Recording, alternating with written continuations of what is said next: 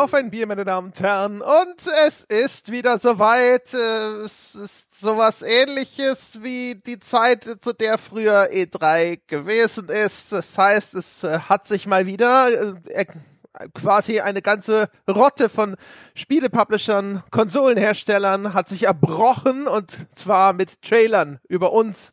Und wir haben uns viel davon zumindest angeschaut. Jochen Gebauer und ich. Hallo André. Ja, The Artist, formerly known as E3, hat zugeschlagen. Ja, und ich, ich bin ja eigentlich kein Fan davon. Die meisten Menschen wissen das, wenn man mich von oben bis unten hin vollkotzt. Ja, das, das ist so ein Ding. Man stellt sich es immer besser vor, als es dann hinterher ist. Ja, nein. Also, Zumindest war das meine Erfahrung mit dieser. Mit vollgekotzt werden? Not wo man immer erst, wo man immer so denkt, so, es, klingt jetzt schon ziemlich eklig und so weiter, aber dann macht es jemand und dann so, oh, guck mal. Oh, da sehe ich ja, was er zu Mittag gegessen hat. Hm, Salami gefrühstückt, hm? Ich habe mir ja ich weiß gar nicht, wollen, wir steigen jetzt eigentlich schon, schon fast quasi in den ersten Diskussionspunkt ein. Trinken wir was? Wollen wir noch kurz äh, drüber sprechen, was wir trinken? Ich muss euch zumindest der Ehre halber erwähnen, ich trinke ein Premium Yebisu aus der Lieferung von Vogt und Flo, die mir ja Bier aus Japan geschickt haben. Das muss zumindest kurz namentlich erwähnt werden. Das ist äh, korrekt, ja. Das, äh, äh ich beneide dich ein bisschen. Ich hätte sehr viel Lust zu dieser äh, Diskussion ein Bier zu trinken. Ich könnte das auch sehr gut gebrauchen, aber ich äh, muss und will nachher noch mit den mit den Hunden, insbesondere mit Scout raus. Und bei diesen Witterungsbedingungen, die derzeit herrschen, zumindest hier bei uns, ähm, kann ich mit Scout jetzt, weil schwarz und dickes Fell und sie muss auch noch äh, ein paar Tage so den Body tragen. Das ist so eine never-ending Story bei ihr. Und da kann ich halt erst gegen Abend rausgehen, wenn es äh, deutlich kühler geworden ist. Und äh, dann will ich halt ob dieser Witterungsbedingungen plus Autobewegen später noch kein Bier trinken. Man ist ja mittlerweile verantwortungsbewusst. Ja, ich meine, hoffentlich hast du zumindest das mit dem Auto bewegen und dem Bier trinken, das hast du hoffentlich schon immer so gemacht und nicht erst mittlerweile. naja, ich will jetzt nicht sagen, dass es mal nicht eine Zeit gegeben hat, als man noch jünger äh, war und der Meinung war, dass man sowieso unsterblich ist und sich das ganze Universum nur um einen selbst drehte, wo man dann vielleicht nach ein oder zwei Bier gesagt hätte, ja, ich kann ja noch Auto fahren, ist ja auch legal, auch heute noch. Ich mache es jetzt halt kategorisch gar nicht mehr. Okay, okay, okay. Also das äh, Premium Ibisu übrigens, ja, es schmeckt nett, es ist friesisch herb, würde ich das jetzt mal beschreiben. Äh, mehr kann ich dazu nicht sagen, ist halt ein Pilz. Das ist ganz okay. Hier ist es zwar nicht so sackwarm wie bei dir, aber es ist warm genug, dass, dass ich auch was Herbes halbwegs okay finde. Ey, ich sag dir 37 Grad am Samstag, die Vorhersage. Das wird ein Spaß und die erste was? Tropennacht. Da ist er, der Klimawandel. In Hessen ist er angekommen. Kann ich überhaupt nicht gebrauchen in der, zumindest in der Ausführung, weißt du. Ich finde so 25 Grad und Sonne, das ist so, das, das kann es immer sein, wegen mir das ganze Jahr über. Ja, das würde ich auch als Level Cap für Temperaturen eigentlich festlegen wollen. Ja, ich finde das auch die untere Level Cap. Ich finde halt einfach immer 25 Grad und warm. Wegen mir darf es im Dezember mal so um Weihnachten rum irgendwie sackkalt werden, dann aber auch gefälligst mit Schnee und Sonne ja, und dann kann der Rest wieder. Also eigentlich müsste ich nach Kalifornien ziehen, glaube ich. So, da habe ich zwar den Schnee nicht, aber 25 ist schon für mich eigentlich die Obergrenze. Gute 17, 18 Grad, ja, das, das ist eine solide Temperatur. Oh, nee. Ja, wie gesagt, nach Kalifornien vielleicht. Also nicht, dass ich in die USA derzeit ziehen wollen würde. Oder weißt du hier, Neuseeland. Ja, Neuseeland traumhaft um jede Jahreszeit. Ja, weit weg von den Irrungen und Wirrungen der, der europäischen Politik und der ganzen, der ganzen Gefahren, die damit bestehen. Ja, nur weil ihr so unsozial seid und jetzt einfach keinen Bock habt, nachts um drei zu podcasten. Weißt du? Das ist, das, das steht mir und Neuseeland im Wege. Nee, nee, Jochen, du hast das falsch verstanden. Es, du musst einfach dann in Neuseeland nachts um drei podcasten. Aber, aber dann muss ich mich ja nach euch richten. Ja, richtig. Das. Ja, das ist das Problem. wer will das schon? Ach, Ach ja. wer will das schon? Naja, und mit, mit wer will das schon sind wir eigentlich auch schon wieder jetzt beim Thema. Da können wir nämlich dann quasi direkt weitermachen. Ähm, weil das, ich habe früher habe ich äh, mir eingebildet, als das jetzt auch losging, ne, mit Corona und den ganzen virtuellen Game-Shows, dass das zu bevorzugen sei. Jetzt alles noch, noch gebündelter, noch destillierter, noch kondensierter, äh, dass der, ich dachte irgendwie so, ja, jetzt setze ich mich vor den Rechner, dann kriege ich da hier die aktuellen Spielevorstellungen gezeigt, dann suchen wir das raus, was mich interessiert und, und fertig. Das ist doch viel besser, als jetzt hier irgendwie über eine Messe zu, zu wackeln und da fünf Minuten noch irgendwie rumzustehen oder Schlange zu stehen, bis irgendwer irgendwas mir tatsächlich mal für fünf Minuten vorführt. Stellt sich raus, nee, Nee, es ist, das ist eigentlich noch alles, ist noch viel schlimmer. Jetzt ist es einfach ein so völlig unübersichtlicher Wust an Trailern, der sich in dieses Internet ergießt, dass du, keine Ahnung, ich habe das Gefühl, man muss halt dreimal so viel Zeug anschauen, um hinterher mit der gleichen Menge an so einer Handvoll vorgestellten Spielen rauszukommen, wo du denkst so, ja, okay, das, das hat mich jetzt schon irgendwie mitgenommen. Das ist ganz interessant. Ich bin gespannt, wann das rauskommt. Und meistens heißt es dann 2023. Ja, ich habe ja überlegt, ähm, ob ich auf vielfachen Wunsch der Menschen dort draußen ja wieder äh, dem äh, E3-Relativierungspanda die Bühne überlassen soll, zumindest vielleicht mal kurzzeitig. Andererseits kann der aber halt auch einfach nicht zaubern, meine sehr verehrten Damen und Herren. Es gibt ja nicht mal eine E3, die er relativieren ja, könnte inzwischen. Ist richtig, aber könnte ja vielleicht die Artist formerly known as E3-Relativierungspanda werden, aber auch als das ist es halt, oh, der arme Panda, da verlangen wir sonst zu viel von ihm. Wobei das jetzt eine Nicht-E3 gewesen ist, die mir am wenigsten wehgetan hat, sozusagen, auch in der Vorbereitung auf diese Folge, weil es halt lange auch nicht mehr so viele äh, äh, größere Pressekonferenzen und, äh, und Streams gab. Einige Hersteller haben sich ja komplett rausgenommen. Das war dieses Jahr ja überschaubarer, sodass ich nur durch einen immerhin halbwegs überschaubaren Wust an Trailern mich für diese Episode äh, äh, quälen musste. Ich bin ja bekanntermaßen kein Fan von von Spieletrailern und mein Gott, habe ich wieder festgestellt, warum nicht. Äh, insofern ist das äh, kann die E3 oder die nicht E3 gerne irgendwie so weitergehen. Ich fand das in den letzten Jahren fand ich das eher mühseliger und äh, ich finde also wenn sie nicht ein komplett neues Konzept, das wollen sie ja irgendwie ab nächstes Jahr oder so äh, probieren, wenn die nicht ein komplett neues Konzept finden, ist das Pferd halt einfach tot. Also das war eine Nicht-E3, die auf ein totes Pferd oder zumindest auf ein dahinsiechendes, schwerkrankes Pferd eingeprügelt hat. Ähm, und ich, unterm Strich, um das schon mal vorwegzunehmen, ich glaube nicht, dass sie diese Messe wiederbelebt kriegen, weil das, was dieses Jahr passiert ist, hat halt vielfach, finde ich, illustriert, warum dieses Konzept heutzutage einfach nicht mehr funktioniert. Ja, auf der anderen Seite habe ich mir gedacht, es gibt zumindest eines, wofür wir die drei brauchen, nämlich als Sammelbegriff für das, was hier passiert. Weil dadurch, dass das jetzt irgendwie auf fünf, sechs, sieben, weiß der Himmel, wie viele einzelne Shows verteilt ist, ne, Wholesome Games, PC Games, Dingsbums da, Summer Games Festival, Xbox Bethesda Showcase, Sony Showcase und so weiter und so fort. Wenn du hinterher sagen willst, hey, was war denn äh, der, der, der beste Trailer von diesem ganzen Schnickschnack oder sag mir mal alle Trailer, die Gameplay gezeigt haben. Du brauchst so einen Oberbegriff. Du willst die besten aus all diesen Shows. Und deswegen haben offensichtlich auch alle Spielemagazine das Rubrum E3 trotzdem benutzt. In der englischsprachigen Presse läuft es überall als Not E3. In Gaming Forum habe ich auch schon das sehr charmante Key 3 gesehen als Anspielung auf Geoff Keighley, der diese Summer Games Festival Geschichte wieder moderiert hat. Also dafür ist sie noch gut als Sammelkategorie.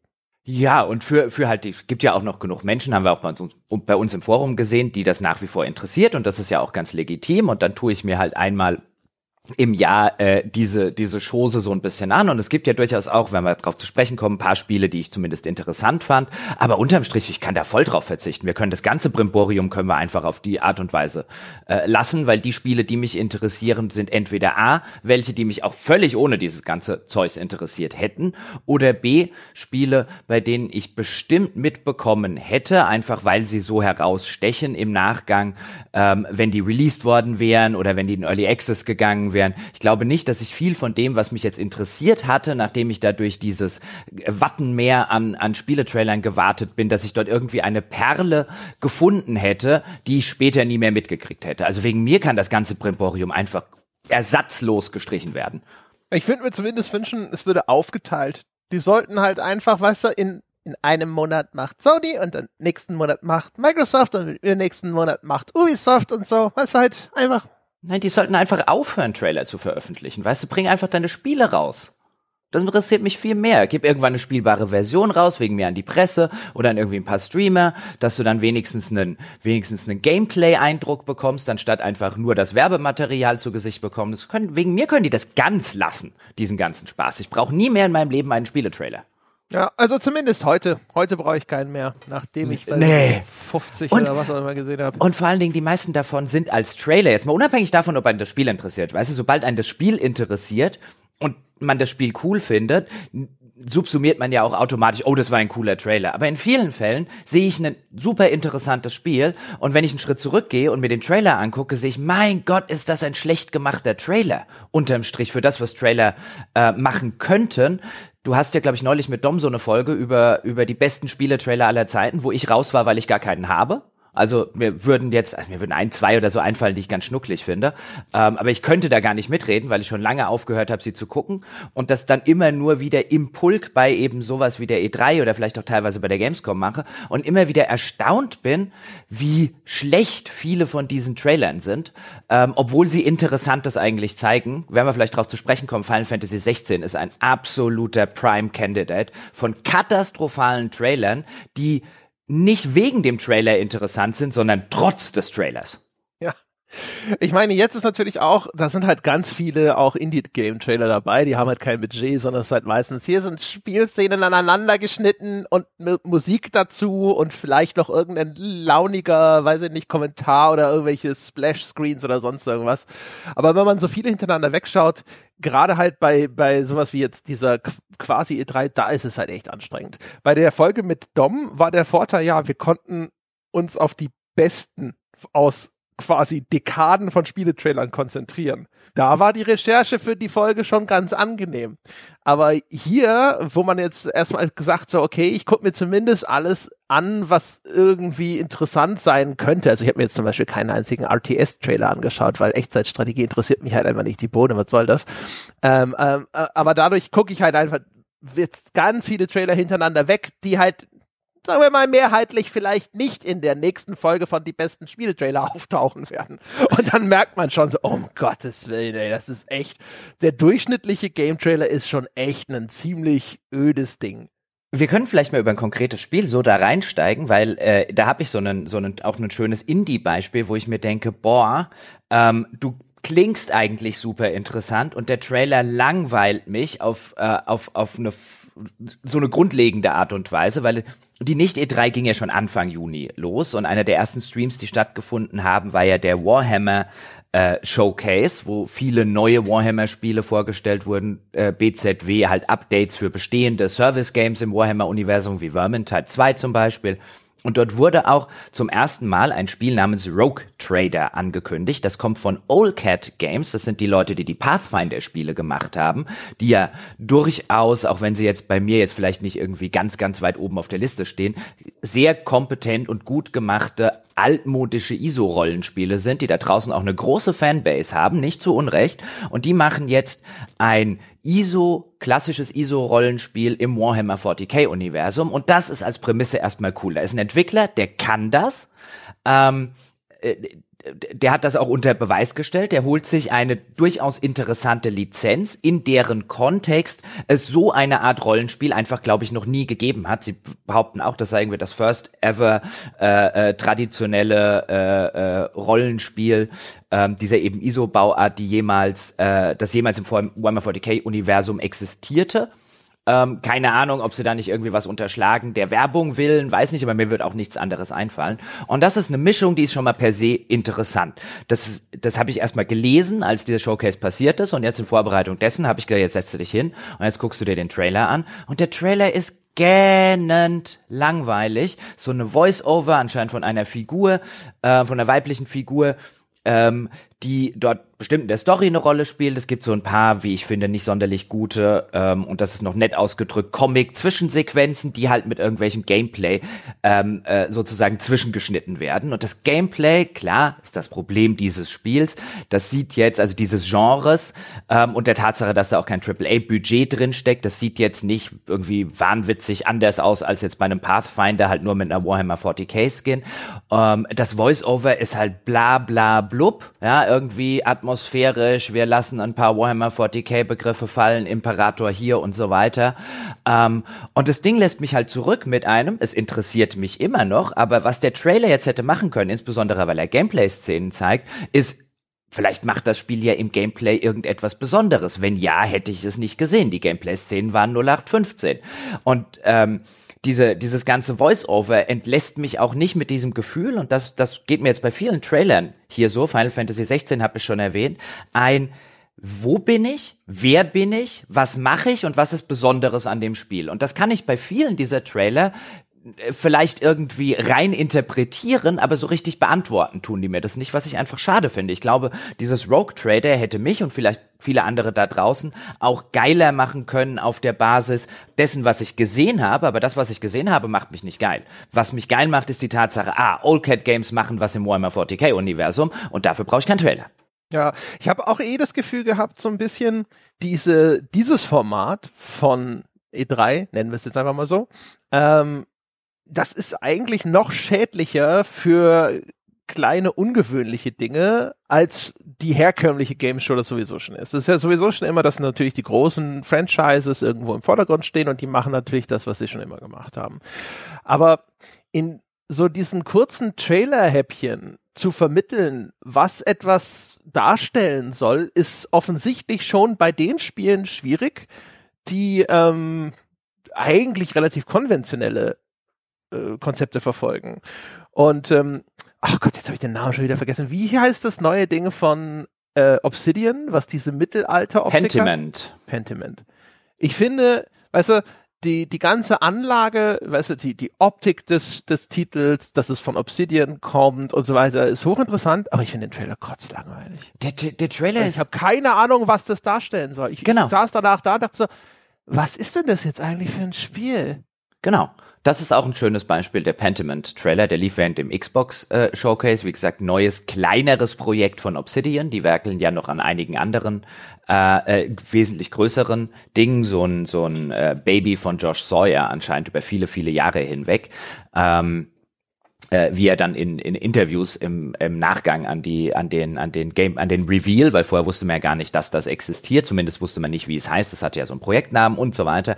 Und das sieht halt aus wie so ein mittelalterliches Gemälde, in dem dann halt Menschen irgendwie und dein Protagonist so auch in, in, in dieser in dieser Optik des Mittelalters, wo man noch nicht so richtig die 3D-Abbildungen, also 3D ist es ja nicht wirklich, aber so dreidimensionale, wo man die Techniken auch noch nicht hatte, dass das alles dann ein bisschen plastischer aussieht mit mehr mit mehr Tiefe und mehr dreidimensional. Also diese klassischen, würde ich jetzt sagen, 16. Jahrhundert Mittelalter äh, Gemälde in genau dieser Optik. Das sieht erstmal interessant aus. Das sieht aus wie ein, das dachte ich mir auch, what the fuck ist das? Das sieht interessant aus. Das habe ich ja noch nie gesehen bei einem Spiel. Ja, spielt im Bayern des 16. Ja, Jahrhunderts. Also, also, weißt du, schon instant interessant durch den Look und durch das Setting äh, und die, den, den ganzen Artstyle.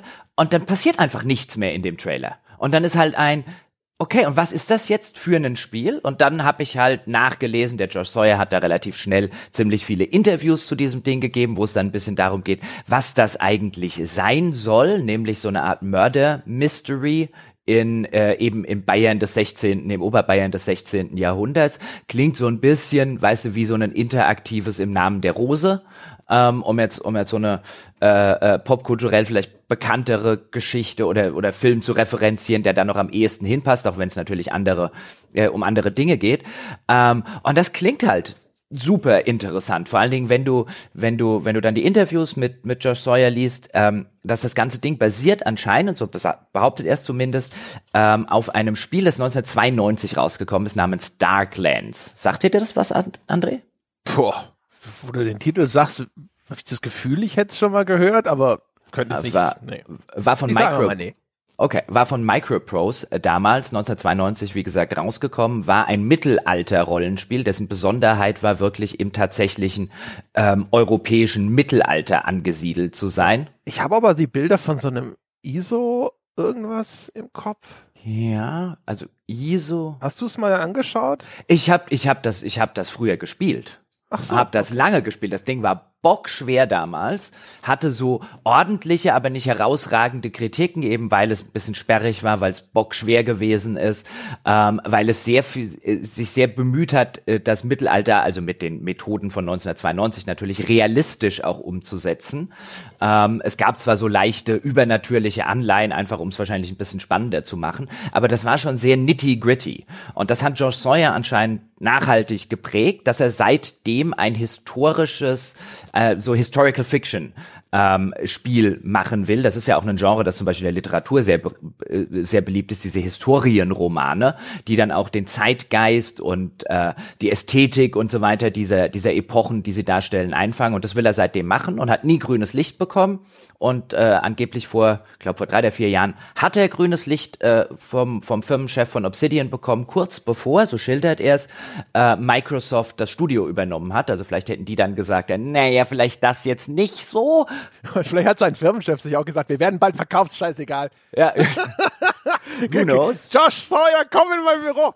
Du kannst machen, was du willst. Genau, und jetzt ist es anscheinend eine Art Murder-Mystery-Spiel. Ich würde also eher so in die interaktive Adventure-Richtung äh, tendieren, was das Gameplay angeht. Zumindest klingt es bei Josh Sawyer so. In das auch einen längeren Zeitraum, ich glaube, ich habe 25 Jahre gelesen, umspannen soll. Und in dem es tatsächlich vordergründig um einen Mord geht, oder vielleicht sogar mehrere, die du klären sollst, aber in der es offen ist, wie du den klärst und wer du, wen du dafür verantwortlich machst. Und es anscheinend so ein bisschen auch eine Geschichte um äh, äh, Moral, wie auch Name der Rose zu einem zu einem gewissen Teil, ähm, indem er dann sagt, du kannst auch am Ende den verantwortlich machen, von dem du weißt, dass es nicht war, aber von dem du denkst, dass er dafür büßen sollte. Und das klingt alles interessant. Das ist alles bestimmt auch schwer in einen Trailer äh, einzubauen. Aber das ist halt so ein typischer Fall von, ich sehe den Trailer und wenn, wenn ich nicht die Ästhetik interessant gefunden hätte, hätte ich nichts an dem Trailer interessant gefunden. Weißt du, das ist sowas, wer da drauf guckt und sagt, boah, was ist denn das? Das sieht ja hässlich aus oder ist überhaupt nicht mein Look. Der hätte halt keinen Grund gehabt, sich dann, wie ich es jetzt gemacht habe, weiter über dieses Spiel zu informieren. Also das hätte man echt besser abbilden können. Ja, also wirklich.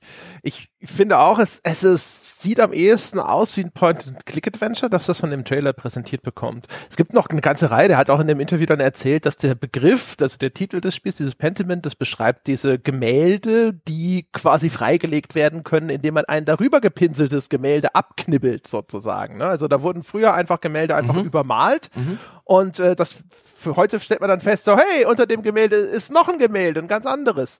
Und das ist natürlich ganz interessant, ne? Und er sagt so, hey, und das ist so auch metaphorisch interessant für Geschichte, ne? Dass die da aus so verschiedenen Schichten äh, äh besteht und das, und das sie nicht unbedingt sich direkt so darstellt, wie es vielleicht erst den Anschein hat und auch die Geschichte im Spiel ist so, la la la la. Alles total interessant. Nichts davon ist in diesem Trailer. Nichts in dem Trailer läuft diese Figur in dieser interessanten Optik durch die Gegend, du siehst irgendwelche Dialoge aufploppen, du sitzt die ganze Zeit da und denkst dir so, ich weiß gar nicht, was ich da mache. Ich wähle offensichtlich ab und zu eine Dialogoption aus und das war's. Ich habe auch danach nochmal gegoogelt und dann habe ich Beschreibungen von dem Spiel gefunden, die dann es mit Disco Elysium verglichen haben. Wo ich gedacht habe, so, okay. Mhm. Was auch wieder weird ist mit dem, äh, mit dem Darklands als Vorlage. Ich habe es inzwischen gegoogelt übrigens. Jetzt, ich habe das mal, ich habe da mal reingespielt. Das habe ich nämlich mal irgendwann auf GOG.com gesehen und das hat, hatte dort so eine so ausgezeichnete Kritiken und wurde hervorgehoben als so eine unbekannte Perle. Und dann habe ich mir das mal auf GOG.com gekauft, habe da reingespielt und wie es halt so ist, ne?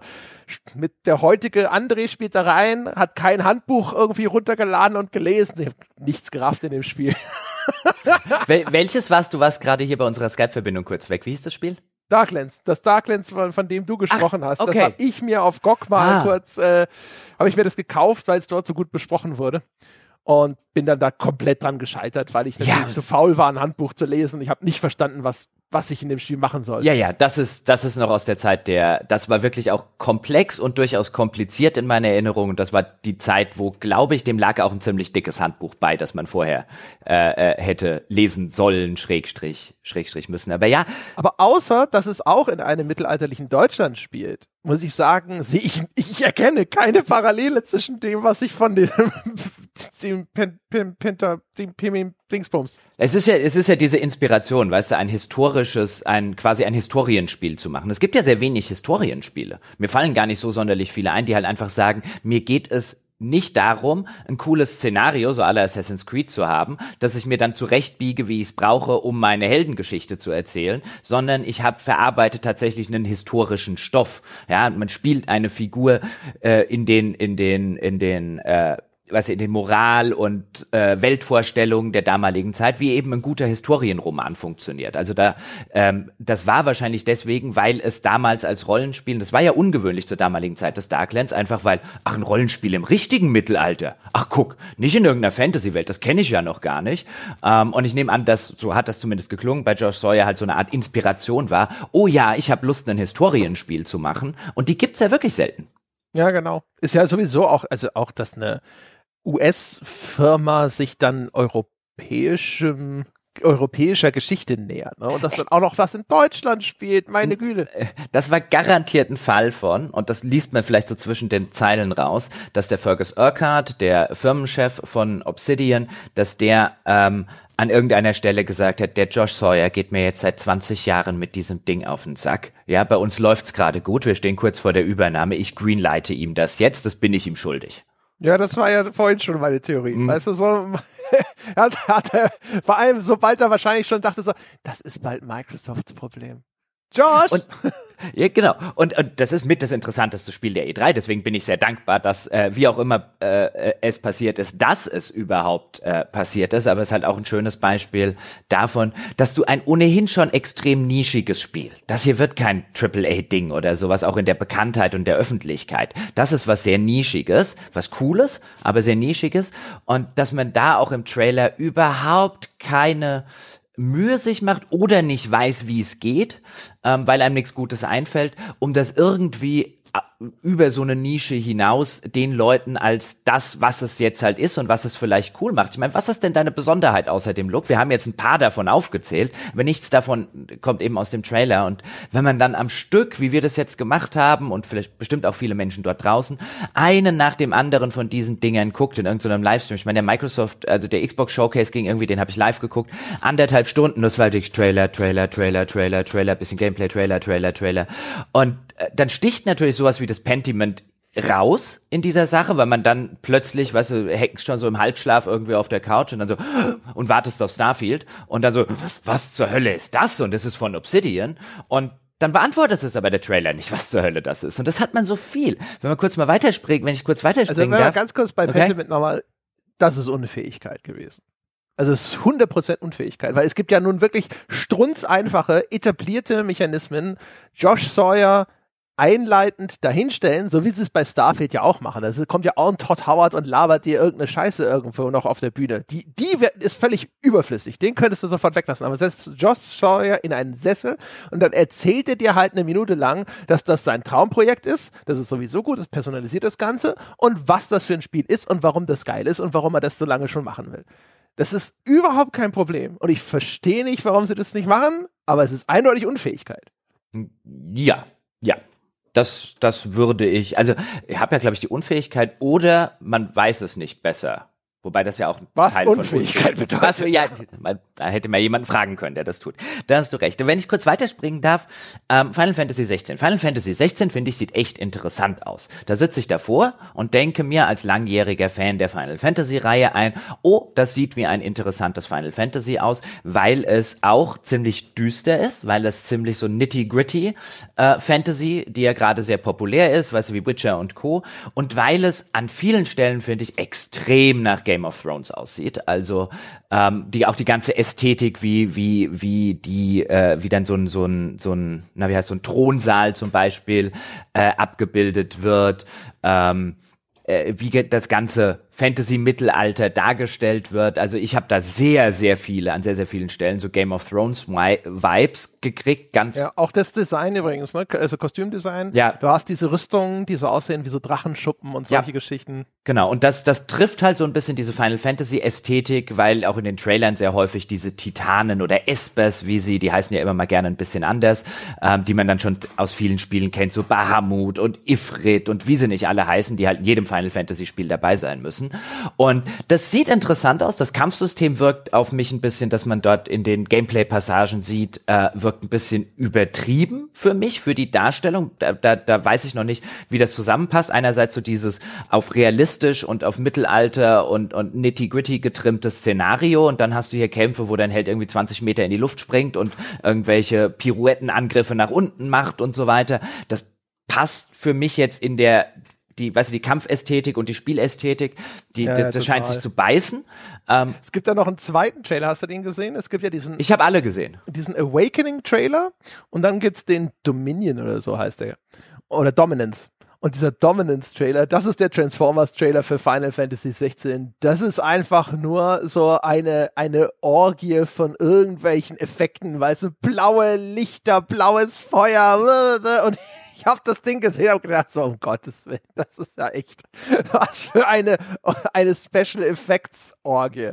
Ja, und bei, bei, bei diesen beiden eigentlich widerstreitenden Ästhetiken bin ich mal ganz gespannt, wie ist das fertige Spiel. Soll ja, glaube ich, Sommer 20 23 erscheinen, wie es das fertige Spiel unter einen Hut bringt. Ich bin durchaus weiter interessiert, auch gerade weil ich diese Richtung in das düstere, ähm, äh, etwas atmosphärischere Szenario durchaus begrüße. Gerade die letzten Final Fantasy, hatten, Final Fantasy hatten zwar auch immer solche Anstriche, aber hatten dann auch immer diese weiten, ausladenden, grünen Wiesen, wie jetzt bei dem Roadtrip von Final Fantasy 15 und jetzt mal so ein bisschen in das, in das dreckige Fantasy-Mittelalter gegangen. Das finde ich erstmal per se interessant, weil da die Serie in dieser Art und Weise noch nicht gewesen ist. Und äh, Game of Thrones Anleihen sind jetzt auch nicht per se schlecht. Ich bin halt, wie gesagt, bei dem Kampfsystem, ob das sich nicht am Ende mit der Ästhetik beißt, da bin ich mal sehr gespannt, wie sie das umsetzen. Aber auch hier der Fall von, jetzt habe ich den dritten Trailer gesehen und da ist echt Gameplay und viel Story zu sehen. Du siehst viele von diesen, wie ich sie schon genannt habe, diesen Titanen heißen sie, glaube ich, irgendwie in dem Spiel, zumindest ist da, glaube ich, mal der Ausdruck Titan gefallen, also diese Ifrits, Bahamuts und wie sie nicht alle heißen, diese gewaltigen, riesigen, mystischen Bestien. Ähm, die siehst du, du siehst irgendwelche und hörst irgendwelche Leute, die über irgendwelche Konflikte in irgendwelchen Königreichen, bevorstehende Kriege und so weiter. Das klingt wieder ziemlich nach Game of Thrones. Aber was ich immer noch nicht weiß, also vielleicht kann ich es mir irgendwie zusammenklauben, wenn ich jetzt jeden Trailer mir noch irgendwie drei oder vier Mal angucke. Ich habe alle von diesen Trailern halt einmal gesehen und ich habe keine Ahnung, wo bin ich, wer bin ich und was ist der Grundkonflikt. Und jetzt könnte man sagen, ja, da hättest du noch ein paar Interviews lesen müssen. Das ist ja alles schon da draußen, gibt ja schon haufenweise Informationen, wo ich sagen kann, ja, kann ich machen. Ähm, ich war, aber, aber der Zweck des Trailers ist ja, mich auf irgendetwas in der Form neugierig zu machen. Der gibt mir halt einfach nichts. Auch dieser Trailer jetzt. Wo spielt das? Wer bin ich? Wer kämpft da gegeneinander? Was sind das für Titanen? I have no fucking clue. Das ist halt echt, glaube ich, auch so ein Standardding, dass die, der, der Vermarktungszeitraum von Computerspielen ist halt ziemlich lang. Ne? Also das heißt jetzt über, weiß ich nicht, sechs, zwölf Monate teilweise, noch länger. Und ich glaube, es ist inzwischen auch so dieser etablierte Standard mit einfach so diesem diesem Anteasen, weißt du, noch nicht zu konkret werden, sondern konkrete Sachen machen wir dann später. Dann gibt's hinterher noch den, den Story-Launch-Trailer und es gibt den Gameplay-Trailer und es gibt die 30-minütige Gameplay-Session und es gibt die Twitch-Streamer-Live-Session und weiß der Himmel was. Also manchmal habe ich das Gefühl, das ist so by Design. Ein anderes Beispiel, was äh, so, so, wo du das Gefühl hast, so, what the fuck, ist ja dieses Alien-Spiel. Ich weiß gerade nicht mehr, das ist Alien, irgendein Untertitel. Das ist eigentlich anscheinend so ein Squad-based, isometrisches Multiplayer-Alien-Spiel. Aber das würdest du von diesem Trailer nicht erfahren, weil dieser Trailer ist halt so eine komplett einfach nur so Rendersequenz mit Kamerafahrten es sieht aus, als wäre, da denkst du, das ist Ego-Perspektive oder was auch immer. Du würdest nicht auf die Idee kommen, dass das eine, eine, ISO-Vogel-Perspektiven äh, hat in dem, in dem Spiel. Und ich, ich glaube, das ist halt einfach nur dieses, ja, das ist jetzt nur das Announcement, das ist nur, nur, da soll nur die Mut rüberkommen und so die groben Themen oder sowas und dann hinterher, wir werden ja später noch kon konkreter, weil ihr guckt euch ja noch fünf Trailer dazu an, die wir rausstellen. Ja, aber es ist so bizarr auch, auch dieses, weißt du, in, in, im Filmbereich zum Beispiel, da kennst du dich wahrscheinlich deutlich besser aus, weil du deutlich häufiger in der Zwischenzeit ins Kino gehst als ich, aber da würde ich auch sagen, das ist ein guter Trailer ähm, oder sogar nur ein mittelmäßiger Trailer, da hast du ja häufig was, weißt du, in einer Welt zerrissen vom Krieg, ist ein einsamer Söldner auf dem Weg, seine große Liebe zu finden oder sonst irgendwas. Aber es sagt dir Location und Protagonist oder Charakter, wen wir da verfolgen und was ist sein, was ist sozusagen der Zweck. Das hast du ja relativ häufig. Jetzt ist das auch im Filmbereich nicht immer irgendwie brillant oder super toll gemacht, aber ein guter Filmtrailer entlässt mich schon ein, ah, das spielt da mit dem und es geht um das. Ja, also einfach nur die Grundzüge und ähm, das, das fehlt hier so so selten. Das ist selbst Starfield. Wir haben jetzt 15 Minuten Starfield-Sachen gesehen, werden wir wahrscheinlich später noch detaillierter betreffen. Ich weiß bei Starfield nicht, wen ich spiele und worum es da geht. Dann spielst du dich. Ja, ja, aber, aber wer, wer ist. Total hat er doch gesagt, du kannst sein, wer du willst. Ja, aber wer bin ich? Weißt du, auch bei Fallout 4, weißt du, ich bin der Typ, der den Atomkrieg überlebt hat und so. Und ich finde es so bizarr, dass, dass wir bei solchen Spielen, die ja jetzt angeblich zumindest auch nicht mehr sonderlich weit hin sind, solche absoluten Basic-Informationen vorenthalten werden und ein Trailer nach dem anderen oder hier jetzt so eine richtige Gameplay-Präsentation rausgehauen wird. Ähm, und ja, ich kann mir vorstellen, das ist, äh, wie du schon gesagt hast, weil man eben da sitzt und sagt, ja, ich will mein Marketing Marketing portionieren, aber das wollen die Leute im Filmbereich und so weiter auch und machen nicht so schlechte äh, äh, oder un unvollständige äh, Trailer. Ich könnte mir halt noch vorstellen, man ist halt sehr, sehr scheu, sowas zu erzählen, weil man halt sagt, und was ist, wenn wir das in der Zwischenzeit ändern müssen? Oder wenn wir das rausschneiden müssen? Das wäre so das Einzige, was mir einfallen würde. Boah, ja, aber also bei Starfield, also, da wird sich nicht mehr ändern, wer du bist in dieser Story, ne? Weißt du, könnte ja theoretisch sein, willst ja nur sagen, dass sie vielleicht vorhaben, oh, es gibt so, weißt du, drei Origin-Stories, die du spielen kannst, die dann unter, wie, wie Cyberpunk das zum Beispiel gemacht hat. Und sie sind sich halt noch nicht sicher, ja, ob sie die tatsächlich umsetzen können, also jetzt einfach nur mal fiktiv gesponnen und deswegen sagen wir lieber gar nichts. Ja, also ich sag mal so, theoretisch ist das schon leicht vorstellbar. Es gibt ja in dem in dem in der Präsentation von Starfield kannst du ja äh, anscheinend aussuchen, zum Beispiel, dass deine, deine Eltern noch leben sollen, aber dann musst du denen regelmäßig Geld schicken oder sowas. Man möchte meinen, dass das vielleicht narrativ irgendeine Berücksichtigung findet in dem Spiel. Also sowas ist also angedeutet. Aber ich sag mal so, in den allermeisten Fällen, Ausnahmen wird es vielleicht hier und da geben, wo wirklich eine Rolle spielt, dass sie das noch nicht so richtig locked in haben, dass sie noch nicht hundertprozentig sicher sind. Aber in den allermeisten Fällen, glaube ich, ist das einfach ein reines taktisches Kalkül, weil sie sagen, hey, wir müssen jetzt in den nächsten x Monate wollen wir regelmäßig irgendwo in der Spielepresse auftauchen und deswegen portionieren wir das so. Und ich glaube, der Film macht das anders, weil er natürlich auch einfach mit weniger Content arbeitet als so ein Spiel. No, die haben halt ihren zwei Stunden Film und dann haben sie davon, weiß ich nicht, fünf Minuten CGI Money Shots oder sowas. da können sie nicht noch so viel mehr rausblasen. Das kommen die Leute wieder und sagen, es war alles Gute, war schon im Trailer.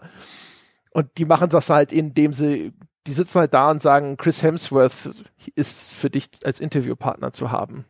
Wollen wir bei Sky, äh, Skyrim, genau, No Man's Skyrim, wie es ja auch gerne genannt wird, wollen wir bei Starfield bleiben?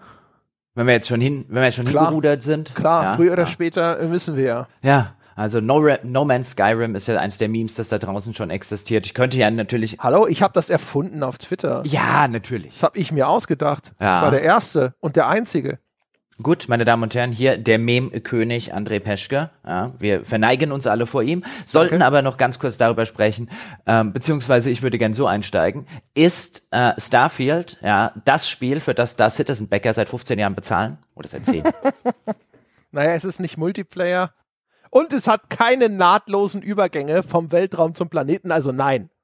Okay, vielleicht magst du mal ganz kurz zusammenfassen, was wir da so gesehen haben. Du bist ja hier der eindeutig bessere Zusammenfasser von uns beiden. Wir müssen auf jeden Fall erstmal ganz kurz sagen, also das ist das neue Spiel mhm. aus dem Hause Bethesda Softworks. Das ist also quasi das nächste neue Spiel seit, was ist es, Fallout 4 oder Skyrim? Fallout 4 ist das aktuellste von denen, ne? Fall, in Fallout 76. Ach so, ja, das gibt's ja auch noch. Ja, okay. Also dann. ja, aber auf jeden Fall, ne? Also von aus diesem Hause Starfield ist das ist die erste neue IP seit, weiß ich nicht, 300 Millionen Jahren, wahrscheinlich seit Firmengründung eigentlich, weil Fallout ist ja eingekauft und war jetzt nicht unbedingt eine neue IP, auch wenn sie neu für Bethesda war. Und äh, das basiert genauso wie die vorigen Spiele auf dieser, die heißt nicht mehr Gamebryo, sondern jetzt heißt sie Creation Engine, die ist aber weiterentwickelt. Das erste Spiel mit Creation Engine 2, auf der nominell dann hinterher auch ein weiteres Elder Scrolls vielleicht basieren wird, von dem wir jetzt offensichtlich auch erfahren haben, dass es jetzt in die Vorproduktion geht. Das heißt also, mit einem Elder Scrolls 6 können wir wahrscheinlich in fünf bis sieben Jahren rechnen. Und äh, Starfield ist jetzt also das, was man so kennt aus diesen Bethesda-Rollenspielen. Also das heißt, es ist First Person, also unterstützt auch Third Person. Das machen sie neuerdings immer, weil manche Leute mit Motion Sickness Probleme haben oder sowas. Aber es ist in erster Linie ein First Person Rollenspiel. Es geht sehr stark in die Fallout-Richtung, finde ich, so wie es ausgesehen hat. Das heißt, es hat ein starkes Shooter-Element.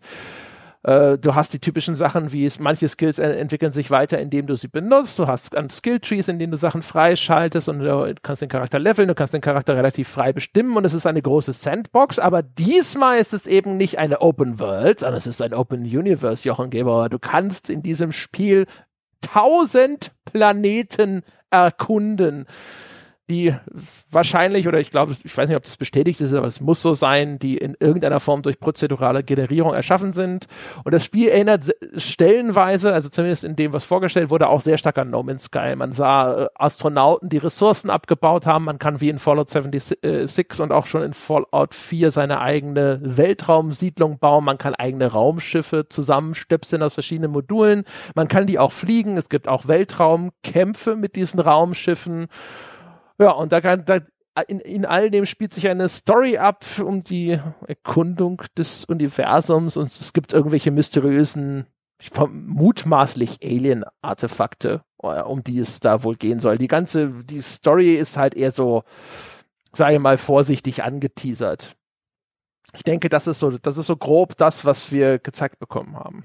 Ja, und es, es sieht auch von der ganzen Aufmachung ähm, äh, du hast ja schon er erwähnt und auch von so ein bisschen von der Ästhetik, ähm, erinnert, hat es mich auch viel eher an äh, Fallout erinnert, als jetzt vielleicht an Skyrim oder so.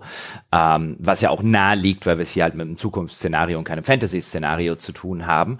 Und was man so gesehen hat, also ich bin, weißt du, bei dem Starfield bin ich insofern vorsichtig oder skeptisch, weil ich Angst habe, es wird ein Fallout 4 im Weltraum und äh, wie gerne ich Fallout 4 mag, habe ich ja an dieser Stelle schon schon häufig genug äh, zur Kenntnis gebracht, das war kein Fallout.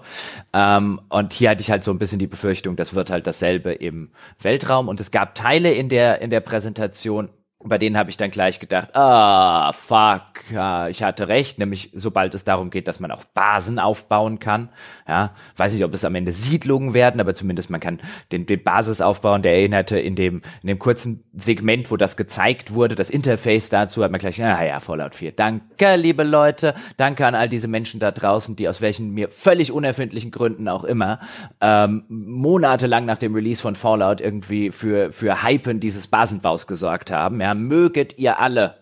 Ich weiß nicht was, aber, aber, aber, aber sowas von. Ja, ähm, jetzt haben wir den Scheiß nämlich im nächsten Spiel wieder an der Backe. Boah, aber dann kam das mit dem Raumschiff zusammenbauen und Dogfights im Weltall machen und habe ich da das habe ich da die Hoffnung, dass das ein richtig geiles ähm, äh, äh, fundiertes Konzept und nicht halt einfach nur irgendein unter dem Strich wahrscheinlich relativ äh, schnell zusammengeklickbares Feature ist, das es dann anbietet. So, ich da die große Hoffnung sind, nee, aber zumindest ist da was drin, was ich ganz cool finde, weil diese Kombination, ich habe ein klassisches Rollenspiel und dann kommt so ein Elite Dangerous oder sowas, oder sagen wir wahrscheinlich nicht Elite Dangerous, sagen wir lieber nur Elite-Part noch dazu, wo ich mir, und selbst wenn das am Ende halt nur irgendwie viel kosmetisch ist und das nur so ein paar verschiedene Bautypen gibt und die ich am Ende tatsächlich bauen kann. Aber diese Idee, ich kaufe mir äh, oder ich kaufe mir oder ich habe schon ein Raumschiff und ich kann das nicht nur innen drin, das wissen wir ja noch nicht, sondern vor allen Dingen auch außen ähm, äh, customizen, so wie ich das möchte. Wobei innen drin kann ich das, glaube ich, auch. Das hatten sie auch gezeigt und man kann Crewmitglieder einstellen. Und diesen ganzen Aspekt habe ich die habe ich die Hoffnung, dass der richtig geil wird. Nee, aber sowas habe ich wenigstens noch nicht gespielt. Hab noch kein solches First-Person-Rollenspiel gesehen, das dann so zu einer zu einer Art Weltraumsimulation wird. Und die Idee, das zu verknüpfen, finde ich erstmal ziemlich geil. Und an der Stelle hatte es mich dann trotz meiner Skepsis durchaus. Und dann kam das Announcement, dass es über 1000 Planeten gibt. Und ich so, oh, fuck. Das wird also, es wird also Copy und Paste Field. Das Ding ist so, ich glaube, wir hatten, wir hatten äh, so äh, an unterschiedlichen Stellen das gleiche Erlebnis, weil du hast mir das was ähnliches über Redfall erzählt. Als das Starfield das erste Mal angeteasert wurde, da hatte ich ein Spiel im Kopf und dachte so, ich glaube, das könnte total toll werden. Und in meinem Kopf war das aber ein Spiel, das so ein bisschen war wie Interstellar, der Film. Ne? Das heißt, ich bereise fremde Welten, die haben fantastische, coole Science-Fiction-Konzepte. Ein Wel eine Welt mit gefrorenen Wolken, eine Welt mit nur einem Wasserplanet, mit gigantischen Wellen, auf denen die Zeit anders abläuft und so weiter und so fort. Also so Star Trek, ne? André entdeckt aufregende neue Welten das hatte ich im Kopf. Und jetzt kam Starfield um die Ecke und hat gesagt, ich, hier, Fallout 4 im Weltraum, du Arschloch. Und ich so, oh fuck. es war eine so unglaubliche Enttäuschung. Es war alles, was ich nicht wollte. Es sah super generisch aus. Die prozedurale Generierung, also die wird sich zu einem, also wenn es nicht prozedural generierte Gebäude sind, dann sind sie auf jeden Fall aus irgendwelchen Baukästen zusammengekloppt, was ja klar ist bei dem Umfang, den sie sich jetzt da ans Bein gebunden haben. Das heißt, alle alles, was ich gesehen habe in Innenräumen, da waren ja diese Kampfszenen, das sah alles aus wie eine Lagerhalle nach der anderen. Das war das langweiligste Scheißzeug, was ich je gesehen habe. Und es ist natürlich, das ist halt so No Man's Sky. Ne? Da werden halt irgendwelche Baukastenmodule zu einer Planetenbasis zusammengestöpselt, weil du kannst halt den Scheiß nicht anders befüllen. Und äh, die ganze Geschichte war so völlig, völlig frei von Fantasie. Es war halt so, hä, äh, irgendwelche Artefakte, äh, du bist der Erste, der so ein Artefakt gefunden hat. Ich habe die ganze Zeit nur gedacht, so, oh Gott, ja. Und dann, hat, dann war die Rede von irgendwelchen Visionen. Ich habe sofort gedacht, so, das ist doch genau wie die Beacons in Mass Effect. What the fuck? Wieso können wir denn, können wir denn nicht wenigstens vier verschiedene Science-Fiction-Konzepte durchnudeln in der Spieleindustrie? Wieso können es nur zwei sein? ah. Ich habe mich tatsächlich auch, was die Ästhetik angeht, ähm, extrem häufig an Mass Effect erinnert gefühlt, wo ich gedacht habe, ähm, dann hieß es irgendwann, und jetzt gehen wir in die Hauptstadt äh, äh, oder auf den Hauptplaneten und da ist die Hauptstadt drauf, wie auch immer. Und dann haben sie diese Hauptstadt gezeigt und ich so, wieso sieht die aus wie die Citadel? Ja, äh, mit einer Kombination allem, aus der. Dann sagen sie, es ist die größte Stadt, die sie jemals in einem Bethesda-Spiel gebaut haben. Und ich so, nein! Ja, und die sieht so gen, die sieht so generisch aus. Das ganze Ding, ich meine, das fängt ja an auf so einem Felsplaneten, ähm, so einem kargen, äh, mit so mit so ja, dunkelgrauen Felsen, wo dann wo wo sie lahmarschig am Anfang, ja, damit man auch ja die tolle Umgebung bewundern kann, wo sie die Figur dann lahmarschig durchsteuern. Ähm, und wo und wo du dir denkst, das ist der also das ist euer Showcase, die, also der der der Planet, über den ich schon, wenn ich Videospiel erfahren bin, schon hundertmal gelaufen bin im Laufe meiner Karriere, wie du es schon gesagt hast. Also das ist wie fantasielos das Spiel ist, das ist tatsächlich erschreckend, wobei ich da nach Fallout 4 nichts anderes mehr erwartet habe. Ich erwarte dort kein einziges originelles Science-Fiction-Konzept drin. Ja, das, das meinte ich jetzt mit dem Vergleich zu Redfall, weil da hast du ja erzählt, da war es so ähnlich. Du hast es gesehen, hast gedacht, ach, das könnte doch ganz cool werden und wir haben damals schon geunkt. Also, Jochen, bitte, das wird hier Left 4 Dead mit Vampiren. Und äh, bei, dem, bei dem Starfield habt ihr damals schon gesagt, so, André, André, du, dann, guck, André, weißt du, was das wird? und ich, damit, das könnte total toll werden. Und so, oh shit. Also ich habe ich hab immer noch die Hoffnung, dass es unter dem Strich ein, ein Spiel ist, was mir, was mir Spaß macht. Ähm, weil ja selbst ein, weißt du, auch ein Fallout 4 hat ja seine, seine lichten Momente, auch wenn lange nicht so viele wie, wie Fallout 3. Aber meine Hoffnung wäre ja, dass sie zumindest die Welt wieder anfüllen. Sie haben es ja schon mal gemacht in Fallout 3 mit eben interessanten Quests und, und, und interessanten Figuren. Ist das meine, also das ist meine Hoffnung, ist meine Erwartung? Nee, meine Erwartung ist Fallout 4, die We don't give a flying fuck Methode. Bei all diesen Sachen hat ja keine Sau interessiert, warum jetzt also wieder sozusagen sich Mühe geben. Das ist halt meine Befürchtung. Richtung. Aber ich bin zumindest weiter gespannt auf dieses Ding, auch wenn diese 1000 Planeten mich halt, mich halt echt mega abfacken. Was ich zum Beispiel wieder positiv finde, gibt's ja auch gerade eine Diskussion drüber, ist äh, der Protagonist ist äh, nicht vertont, also im Gegensatz jetzt zu Fallout 4 zum Beispiel. Und das ist ein Fall, wo ich jetzt sage, hm, prinzipiell finde ich, wenn ich es mir aussuchen darf, einen voll vertonten Protagonisten am besten. So wie es Fallout 4 und Bethesda gemacht haben, habe ich aber lieber den Stumm. Also ich, ich brauche, glaube ich, den vertonten Protagonisten nicht, weil meistens nach einer relativ kurzen Spielzeit lese ich die Antwort, die ich für ihn ausgewählt habe, ja schon vorher und denke mir so, nein, skip, skip, skip, ich weiß eh schon, was du sagst. Brauche ich mir nicht hören. Damit habe ich dann echt kein Problem. Ja, aber denn man kann das ja gut umsetzen, wie zum Beispiel Mass Effect in sehr, sehr vielen Fällen, dass du halt einfach nur so eine Tendenz in der Antwort, die aber trotzdem ungefähr dem entspricht, was du dir gedacht hast, und dann füllt sie ein talentierter Sprecher mit Leben und Charakter aus. Also das wäre immer meine Idealvorstellung. Aber Fallout 4 hat es ein bisschen in diese Richtung versucht und mein Gott, ist das war, war das, war das mies in dieser Hinsicht, weswegen ich mir sage, nee, komm, dann macht's wie bei Skyrim und so weiter, gebt mir einfach den Text, mach dich gar nicht groß mit einer Vollvertonung rum, ist mir dann durchaus lieber, ähm, einfach weil es weniger Gefahr birgt, scheiße zu sein. Mhm. Bei Starfield ist halt, weißt du, ich bin dann schon immer noch dran interessiert, nur es ist jetzt halt einfach so ein Absturz. Ne? Das ist halt, wir sind aus der, der Phase äh, der unendlichen Möglichkeiten, was aus diesem Spiel werden könnte, jetzt wieder in die Realität zurückgekehrt. Und da bin ich jetzt schon ziemlich stark runtergeerdet worden von dem, was ich mir vorher vielleicht davon erhofft habe. Deswegen bin ich jetzt halt erstmal in einem Zustand der Enttäuschung. Heißt nicht, dass das nicht immer noch ein ganz cooles Spiel werden könnte. Nur alles, was sie mir irgendwie jetzt da in Aussicht gestellt haben, fand ich halt ziemlich, äh. also äh, auch so, ja, da gibt's hier die Space Pirates, die Crimson Fleet und du kannst dich denen anschließen, das ist die und die Fraktion und ich denke mir die ganze Zeit nur so, schnarch, schnarch, schnarch, schnarch, schnarch, ich weiß nicht, was daran irgendwie interessant oder originell sein soll. Das kann sich hinterher natürlich noch ergeben, weil das ist ja jetzt noch alles nicht ausdifferenziert. Können total spannende Fraktionen mit dabei sein, aber alles, was sie mir da so angedeutet haben, war öde. Das Einzige, was mich nach wie vor halt so ein bisschen an der, an der Leine von Starfield hält, ist die paar Male, wo ich in die unvollständige, teilweise kaputte, technisch mangelhafte Version von Star Citizen reingespielt habe, war es trotzdem für mich immer ein geiles Erlebnis, in ja, gerade in dieser Ego-Perspektive dann auf diesen fremden Planeten zu landen. Und das war, sind dort auch hübsche Felswüsten. Da ist halt auch 500.000 Quadratmeter gar nichts. Aber da so zu landen, du steigst da aus und du bist ganz einsam auf diesem fremden Planeten und sowas, das war schon so ein erhebendes Gefühl immer für zwei, drei Stunden. Wird das dann, das wird jetzt bei einem Starfield, ja, das eben auch sich nicht mehr darauf berufen kann, in, in irgendeiner Zwischenstufe seiner Entwicklung zu sein und das dann wahrscheinlich wieder 80 Stunden oder sowas an Unterhaltung bieten will, wird es das retten? Nö. Aber ich sag mal, fünf Stunden lang hat's mich wahrscheinlich damit schon mal an der Angel. Ah, und ich glaube, je weniger über diese Elemente, da ist ein Material, scanne das und bekomme ein paar davon, also deswegen ja No Man's ja. Skyrim, je weniger darüber äh, gesagt wird, desto, Hast desto du gesehen, besser, man kann die Planeten scannen.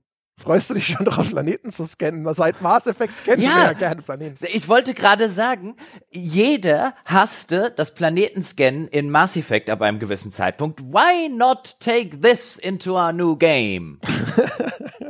Wir wissen noch nicht, wie es funktioniert, aber es gab den Scan-Button. Ich habe hab mich schon wieder gesehen, wie ich irgendein scheiß grü grünes Fadenkreuz über einen Planeten rotiere, in der Hoffnung, irgendwas Interessantes oder, oder gar Ressourcen zu finden. Ja, was mich, was ich übrigens auch interessant fand, wir hatten, ich habe hier mein, mit meinem Mitbewohner diesen Xbox äh, Showcase verfolgt und wir haben uns gefragt, ist das gerade unser Stream, der irgendwelche Microstutters hat, oder ist es das Spiel? Das Ding hat geruckelt. Das Ding hat extrem sichtbar geruckelt. Also jetzt nicht extreme katastrophale Ruckler, aber deutlich, deutlich sichtbar. Und anscheinend, so haben es mir viele Leute gesagt, war es nicht nur mein Stream. Ähm, äh, und man sieht dem Ding ja auch an, weißt du, das ist diese, diese, das erste Spiel mit der neuen wahrscheinlich einfach nur einer weiterentwickelten Creation Engine. Ja, die Creation Engine war schon bei Fallout 4 und Fallout 76 echt am Rande dessen, die frühere Iteration, was sie halt technisch zu leisten imstande war, war, war nie so sonderlich äh, super in der Performance oder äh, in, in dem Nicht-Abstürzen und so. Und das ist jetzt halt ein schöner Fall, wo ich mir denken kann, also erstens, wo ich mir denken kann, das ist Teil der äh, Verschiebung, dass sie das technisch einfach noch nicht performant hingekriegt haben, weil du zeigst nicht freiwillig Gameplay mit deutlich sichtbaren Rucklern, wenn du es in irgendeiner Form vermeiden kannst. Ich würde da halt, wenn die Ruckler tatsächlich auf dem Gameplay waren, wenn das nicht irgendwie ein seltsamerweise nur im Gameplay von No Man's Sky irgendwie Stream-Probleme gewesen sind, also jetzt gehen wir davon aus, das war tatsächlich das Gameplay, wenn du es nicht hinbekommst, das für deinen großen Gameplay-Reveal flüssig laufen zu lassen, dann bedeutet das, das läuft derzeit noch nirgends flüssig. Ja, nicht mal auf. Ja, es hatte ja auch noch recht harte Pop-ins teilweise. Mhm. In der Szene, wenn das Raumschiff so vom Planeten abhebt und dann halt also quasi sehr weit rausgezoomt ist oder sowas, da waren auch so ein, so ein zwei geometrische Details und Texturen, die sich auf einmal beeilt haben. So, oh, oh, ich bin da, ich bin da, hier bin ich. Ja, Deswegen hier, ich will es nicht als steile These äh, nennen, aber zumindest hier steile Vermutung. Ich halte es für sehr, sehr gut möglich, dass sich das Ding nochmal verschiebt. Ich meine, wir haben ja von Anfang an gesagt, diesen Release 2022 werden sich auf gar keinen Fall halten. Und jetzt, nachdem ich die Version gesehen habe und nachdem ich höre, was da noch alles drin ist, wie die 1000 Planeten, der, die Weltraum-Dogfights aller Elite, äh, Raumschiff modifizieren, Basenbau, Scanning aller No Man's Sky, Ähm, also sowohl was den Feature Creep angeht, der da anscheinend Einzug gehalten hat, als auch an den technischen Zustand der Version, die wir jetzt gesehen haben. Ähm, ich würde nicht meine Hand ins Feuer legen, dass das Ding im Frühjahr 2023 erscheint. Ich habe vor allem in einigen Berichten gesehen, Bethesda habe das Spiel verschoben weil man es halt so richtig gut polished draus Ah, boy. Wenn, wenn, ich verstehe nicht, dass diese Dumbo-Kackfloskel immer noch existiert. Ja. Nein, sie haben es verschoben, weil es ums Verrecken nicht anders ging.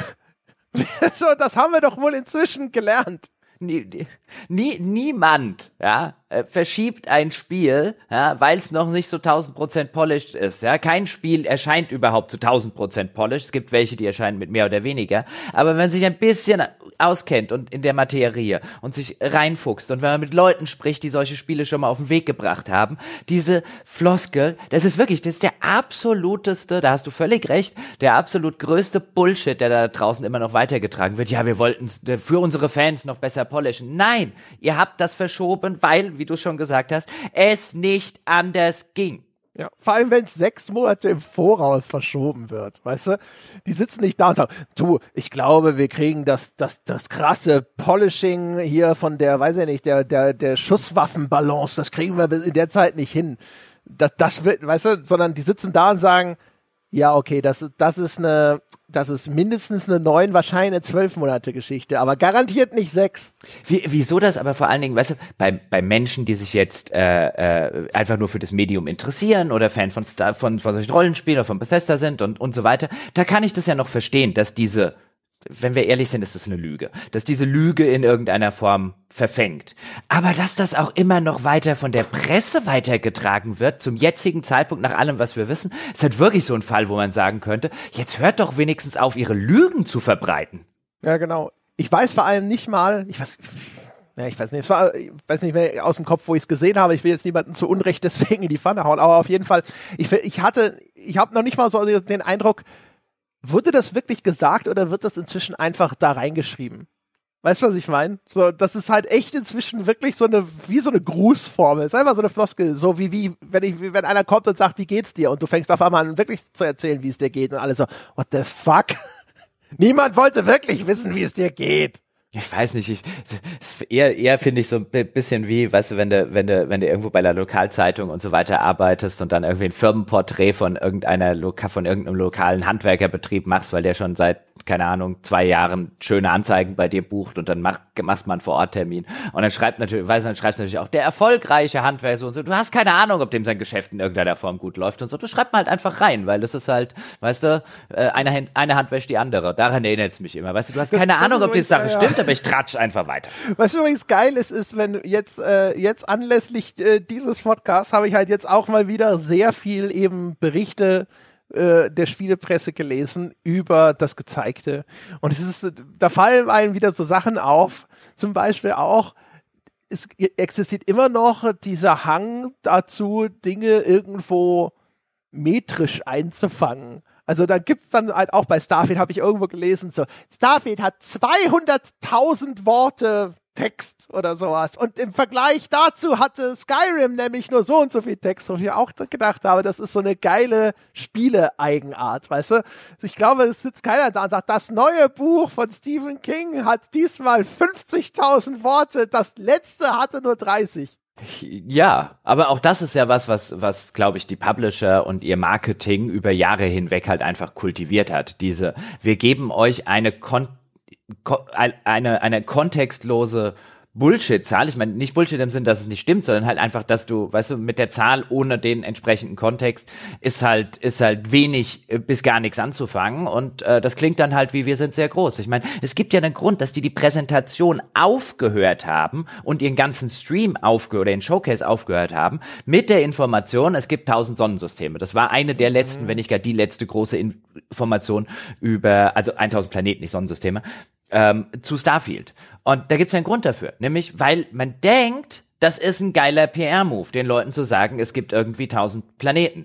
Und äh, dann, weißt du, dann sitze ich halt da und denke, und mein allererster Job, wenn wir über Starfield reden, ist zu den Leuten zu sagen, freut euch um Gottes Willen nicht auf die tausend Planeten. Die Wahrscheinlichkeit, dass 99,9 Prozent von denen einfach inhaltsleere Copy- und Paste-Scheiße sind, ist, würde ich nicht sagen bei 100 Prozent, aber ich äh, würde jetzt auch nicht sagen, dass sie klein, viel kleiner als 90 ist.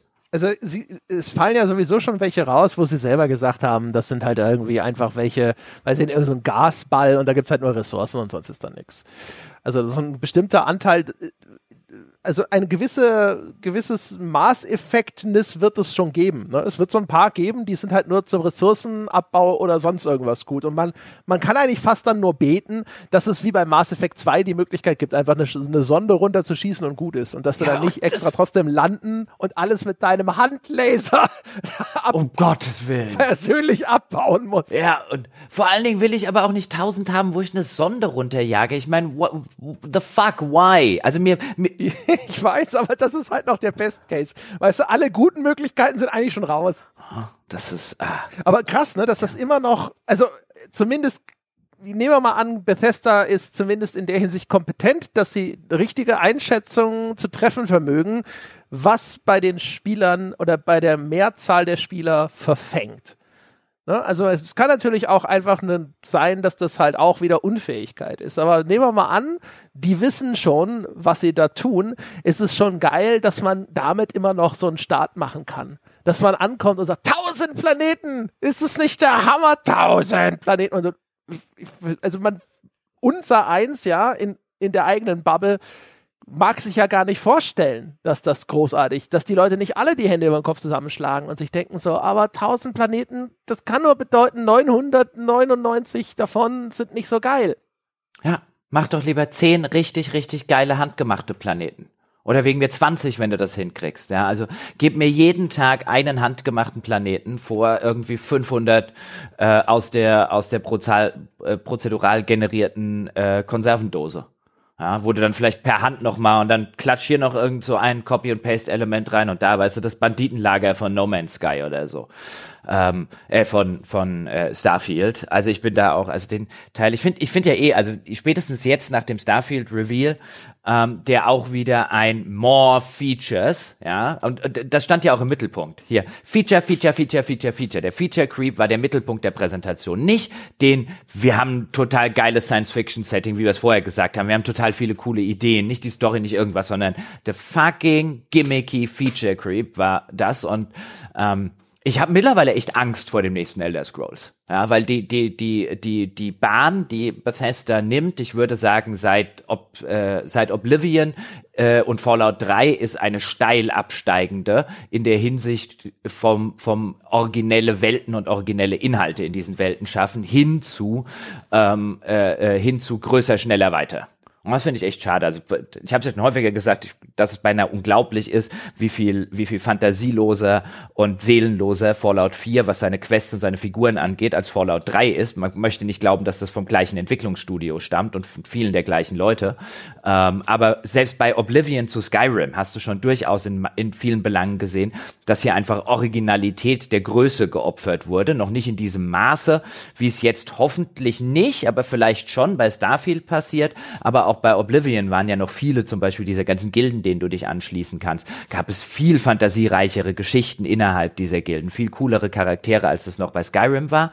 Ähm, Skyrim immer noch gutes, äh, äh, sehr gutes Spiel unterm Strich, keine Frage. Aber ich finde, der, der Trend, den die Bethesda-Spiele nehmen, sind halt hin von sehr fantasievollen Spielwelten mit sehr vielen originellen Einfällen. Man könnte auch so Morrowind nennen. Ähm, und mit, mit coolem Shit, den du in diesen großen Welten machen kannst, hin zu ähm, ja, hin zu quasi einem spielgewordenen Arbeitseinsatz. Weißt du, da rumscannen und da noch irgendeine Basis bauen und Hü und Hot, weißt du, viele Games as a Service Elemente in so ein Singleplayer-Spiel geklatscht. Also die Trajectory von Bethesda gefällt mir gar nicht. Ja, ist krass, ne? Es ist fast so einfach nur noch Spielstunden schinden. Ich habe bei uns im Forum ja. von jemandem gelesen, ich weiß leider nicht mehr, wer es war aus dem FF, aber das fand ich auch einen ganz interessanten Gedanken, der beschrieben hat, in den bisherigen Bethesda-Rollenspielen ist das Coole, dass du durch diese Open World einfach so frei Schnauze durchlaufen kannst und dann siehst du irgendwo was und denkst dir, ja, das ist interessant. Und das macht so ein mega großes prozedural generiertes Universum ja dann eigentlich endgültig unmöglich, weil du kannst halt nicht, äh, du kannst jetzt nicht einfach sagen so, oh, ich da, der Planet sieht interessant aus, sondern du guckst auf so eine Sternenkarte, wo die irgendeinen Namen haben und dann sehen die alle irgendwie identisch aus. Also äh, auch dieser Hang zur Gigantomanie, der macht ja existierende Stärken kaputt. Das ist der Happy Hour Cocktail. Das ist halt die Hälfte nur noch Mineralwasser. Schön zusammengefasst. Hüpfen wir weiter oder haben wir noch was zu Starfield? Nee, also fingers crossed, dass da sich vielleicht doch noch irgendwas irgendwas äh, ergibt. Ne? Noch ist ja nicht aller Tage Abend. Aber im Moment, ey, ich hab, bin da wirklich, ich habe gedacht so, ah, scheiße, Starfield, warum das denn? Ich dachte, du und ich werden Freunde. Vielleicht werdet ihr es ja noch. Weißt du? Vielleicht nicht nur auf den ersten, auf den ersten Blick, vielleicht, äh, ja. das ist, ja, vielleicht, vielleicht, weißt du, auf die tiefer gehenden Werte, von denen wir. Ja, vielleicht ist der wie so ein mittelalterliches Gemälde und ich, ich sehe jetzt erst das oben liegende, aber dann knibbelt man das ab und da ist ein ganz anderes drunter. Ja, ja. Ah, einzig, einzig die, äh, die letzten Spiele lassen es nicht vermuten. Aber gut, ich, ich freue mich insofern noch drauf, dass ich es bestimmt super interessant finden werde. Also das ist ein Spiel, bei dem ich mir vielleicht echt nicht sicher bin, ob ich es unter dem Strich als gutes Spiel bezeichnen werde, aber es ist definitiv ein Spiel, was ich zum Release spielen will. Ich bin hochinteressant äh, interessiert daran zu sehen, was dabei rauskommt. Ich bin gespannt, ob ich mehr als zehn Stunden daran gefallen finden werde. Diablo 4? Ja, können wir, können wir gerne machen. Äh, da kann ich nur sagen, äh, ich bin überrascht über mich selbst. Ich habe Diablo 4 gesehen, Jochen, und dachte so, oh, das sieht aber echt interessant aus. Ich bin überrascht über mich selbst. Ich habe Diablo 4 gesehen, habe gedacht, oh, das sieht aber interessant aus. Ja. Also ich hatte, ich habe voll und ganz damit gerechnet, dass das hier halt so einen äh, so wieder diesen geleckteren Comic-Look eines, War, äh, eines eines Diablo 3 in irgendeiner äh, Abspielung oder ähm, Abart oder so haben wird und dieses betont extrem düstere, ähm, auch was die Beleuchtung angeht, teilweise auch den ja, in dem Fall vielleicht schon so ein bisschen den Mumm zu haben, auch während der E3, gut, man ist Diablo 4, da kann man sich vieles leisten, aber halt auch Szenen zu zeigen, wo wir jetzt wirklich am, am vor dem Fernseher äh, saßen und halt, äh, wo du genau hingucken musstest, was zur Hölle dort passiert, weil es eben sehr düster ausgeleuchtet war alles.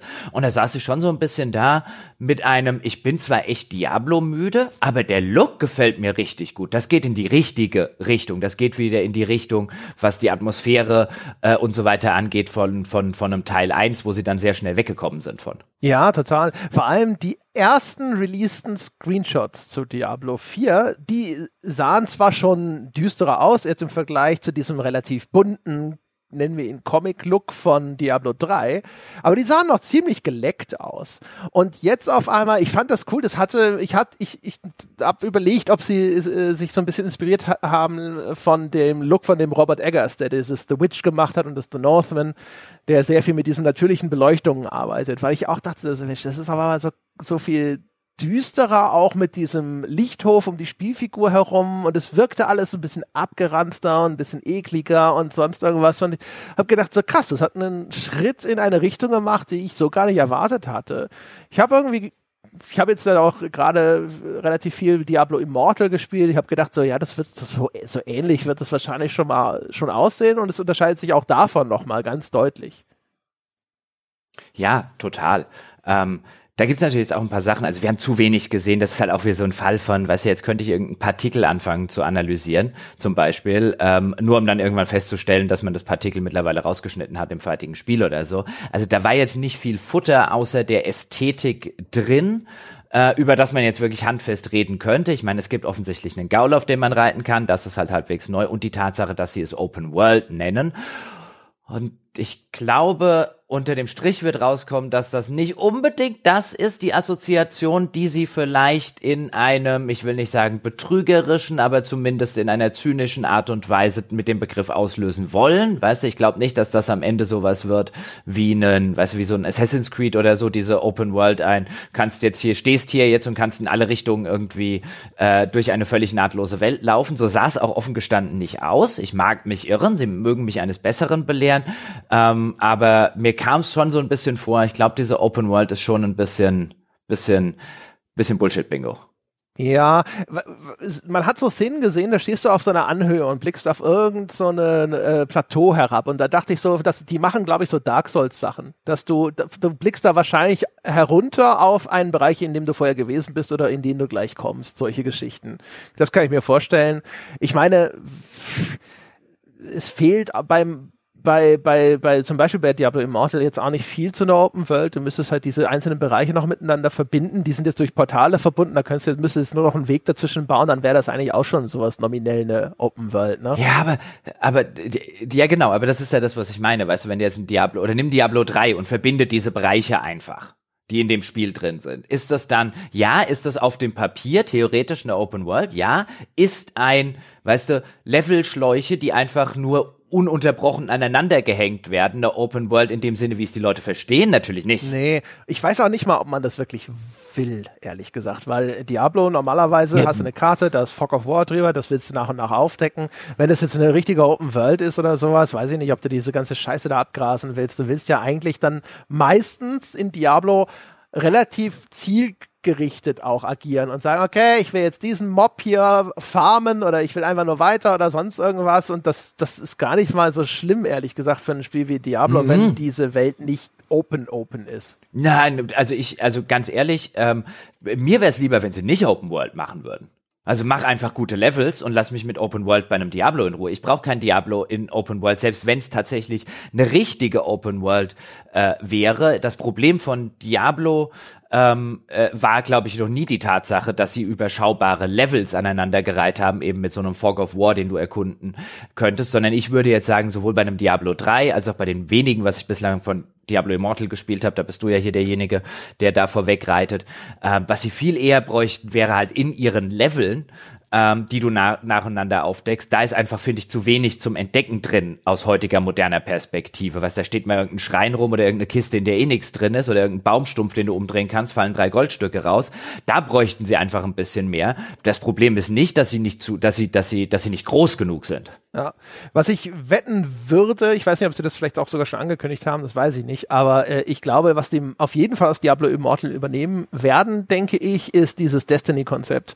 Du hast da jetzt wie bei Destiny diese Open-World-Events, die da ständig passieren, weißt du? Da, ist, da taucht auf einmal in der Open World irgendwo ein riesiger, großer Gegner auf und dann sind alle Spieler in dem Areal rennen dahin und kloppen halt gemeinsam auf den drauf. Und das die, die sind nicht irgendwie jetzt gemeinsam vorher groß in einer Raid-Party oder so gewesen, sondern da ist dieses Event, das passiert gerade und alle so in der Gegend rennen dahin, schlagen gemeinsam auf diesen Gegner drauf. Sobald du ein bisschen drauf geprügelt hast, gehörst du quasi, bist du registriert und kriegst dann hinterher auch Loot, wenn der fällt und solche Geschichten.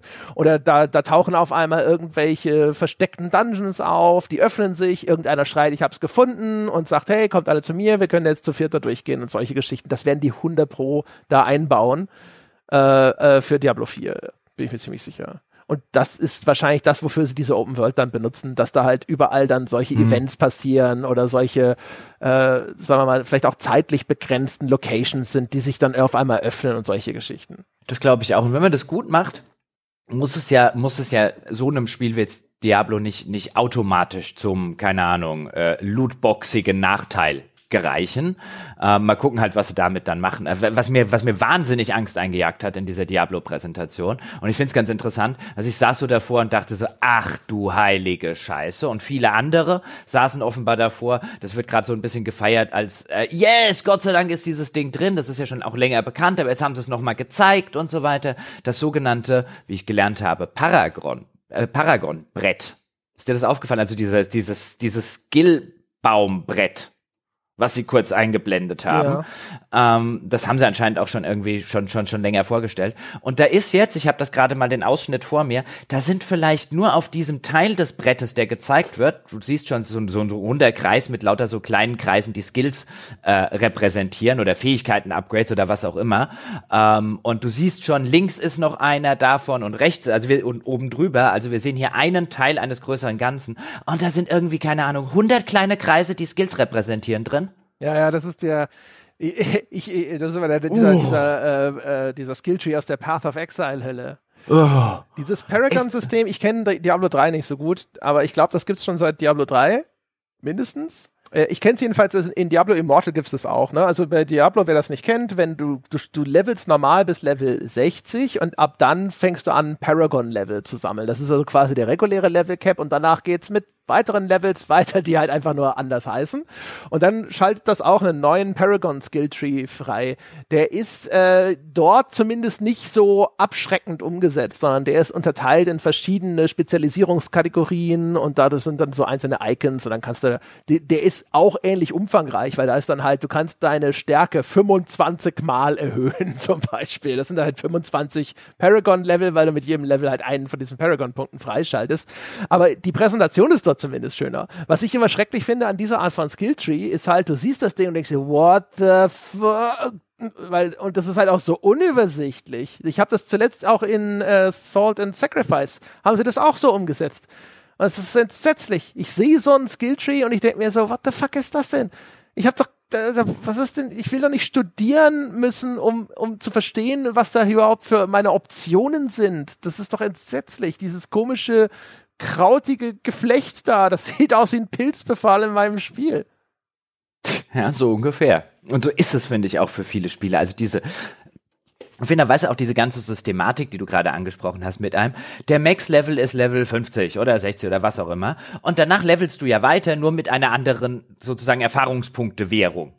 Ähm, und überhaupt dieses ganze Drecksystem für ihre, was sie dann für ihre Endgames packen, das halt alles Games, of a Games as a Service Mechaniken aus der absoluten Furchtbarhölle sind. So ein, es gibt ja keinen Grund, warum das Ding bei 50 gekappt ist und du danach einfach mit einer anderen Währung levelst. Sie wollen außer den Grund, ja, sie könnten ja auch einfach sagen, dass Level Cap, es gibt kein Level Cap nach oben oder es ist keine Ahnung bei Level 3000 gecapped oder wie auch immer. Kannst ja machen, wie du lustig bist, sondern einfach nur, weil man sagt, aus psychologischer Sicht ist das besser, der Spieler erreicht den Max Level, hat dann den Eindruck, weißt du, ich habe den Max Level erreicht, oh Bonus, ähm, äh, freue mich darüber und fange jetzt sozusagen wieder bei Null in einer neuen Grind-Währung an, damit ich demjenigen Scheißdreck verkaufen kann. Ja, genau. Nur aus diesem Grund existieren diese Drecksysteme. Also in dem Fall halt vor allem, damit der Berg kleiner aussieht, ne? Also wenn, wenn da steht, alles klar, äh, Diablo, äh, weiß ich nicht, die, die, äh, es gibt halt 350 Level oder sowas, dann sieht der Berg halt riesengroß aus. Aber wenn es heißt, ja, es gibt 60, 60 Level und dann gibt es noch 120 Paragon-Level oder sowas, dann hast du es halt in kleinere Abschnitte unterteilt. Natürlich, ist halt schon ein bisschen so wie ein, weißt du, wenn du, ne, wenn du, wenn du eine Bergwanderung machst und sie schreiben unten 300 Meter bis zum Gipfel, ja, und äh, äh, dann stellst du aber fest, dass du natürlich nicht am Gipfel bist, sondern dass hier der Aufstieg erst, dann jetzt noch 200 Meter zum Gipfel. Ah, das ist nicht der richtige Gipfel, noch 500. Das ist halt einfach, weißt du, nur damit sie Leute auf so einer psychologisch manipulativen äh, äh, äh, Weise in, in Spielen weiter grinden sollen, in denen du ihnen Scheißdreck verkaufen willst. Alleine das, alleine diese, dieses Level-Up-Mechanik Mechanik nach der Level-Up-Mechanik ist schon, ist schon ein sowas von Unding. Das hasse ich wie die Pest. Weißt?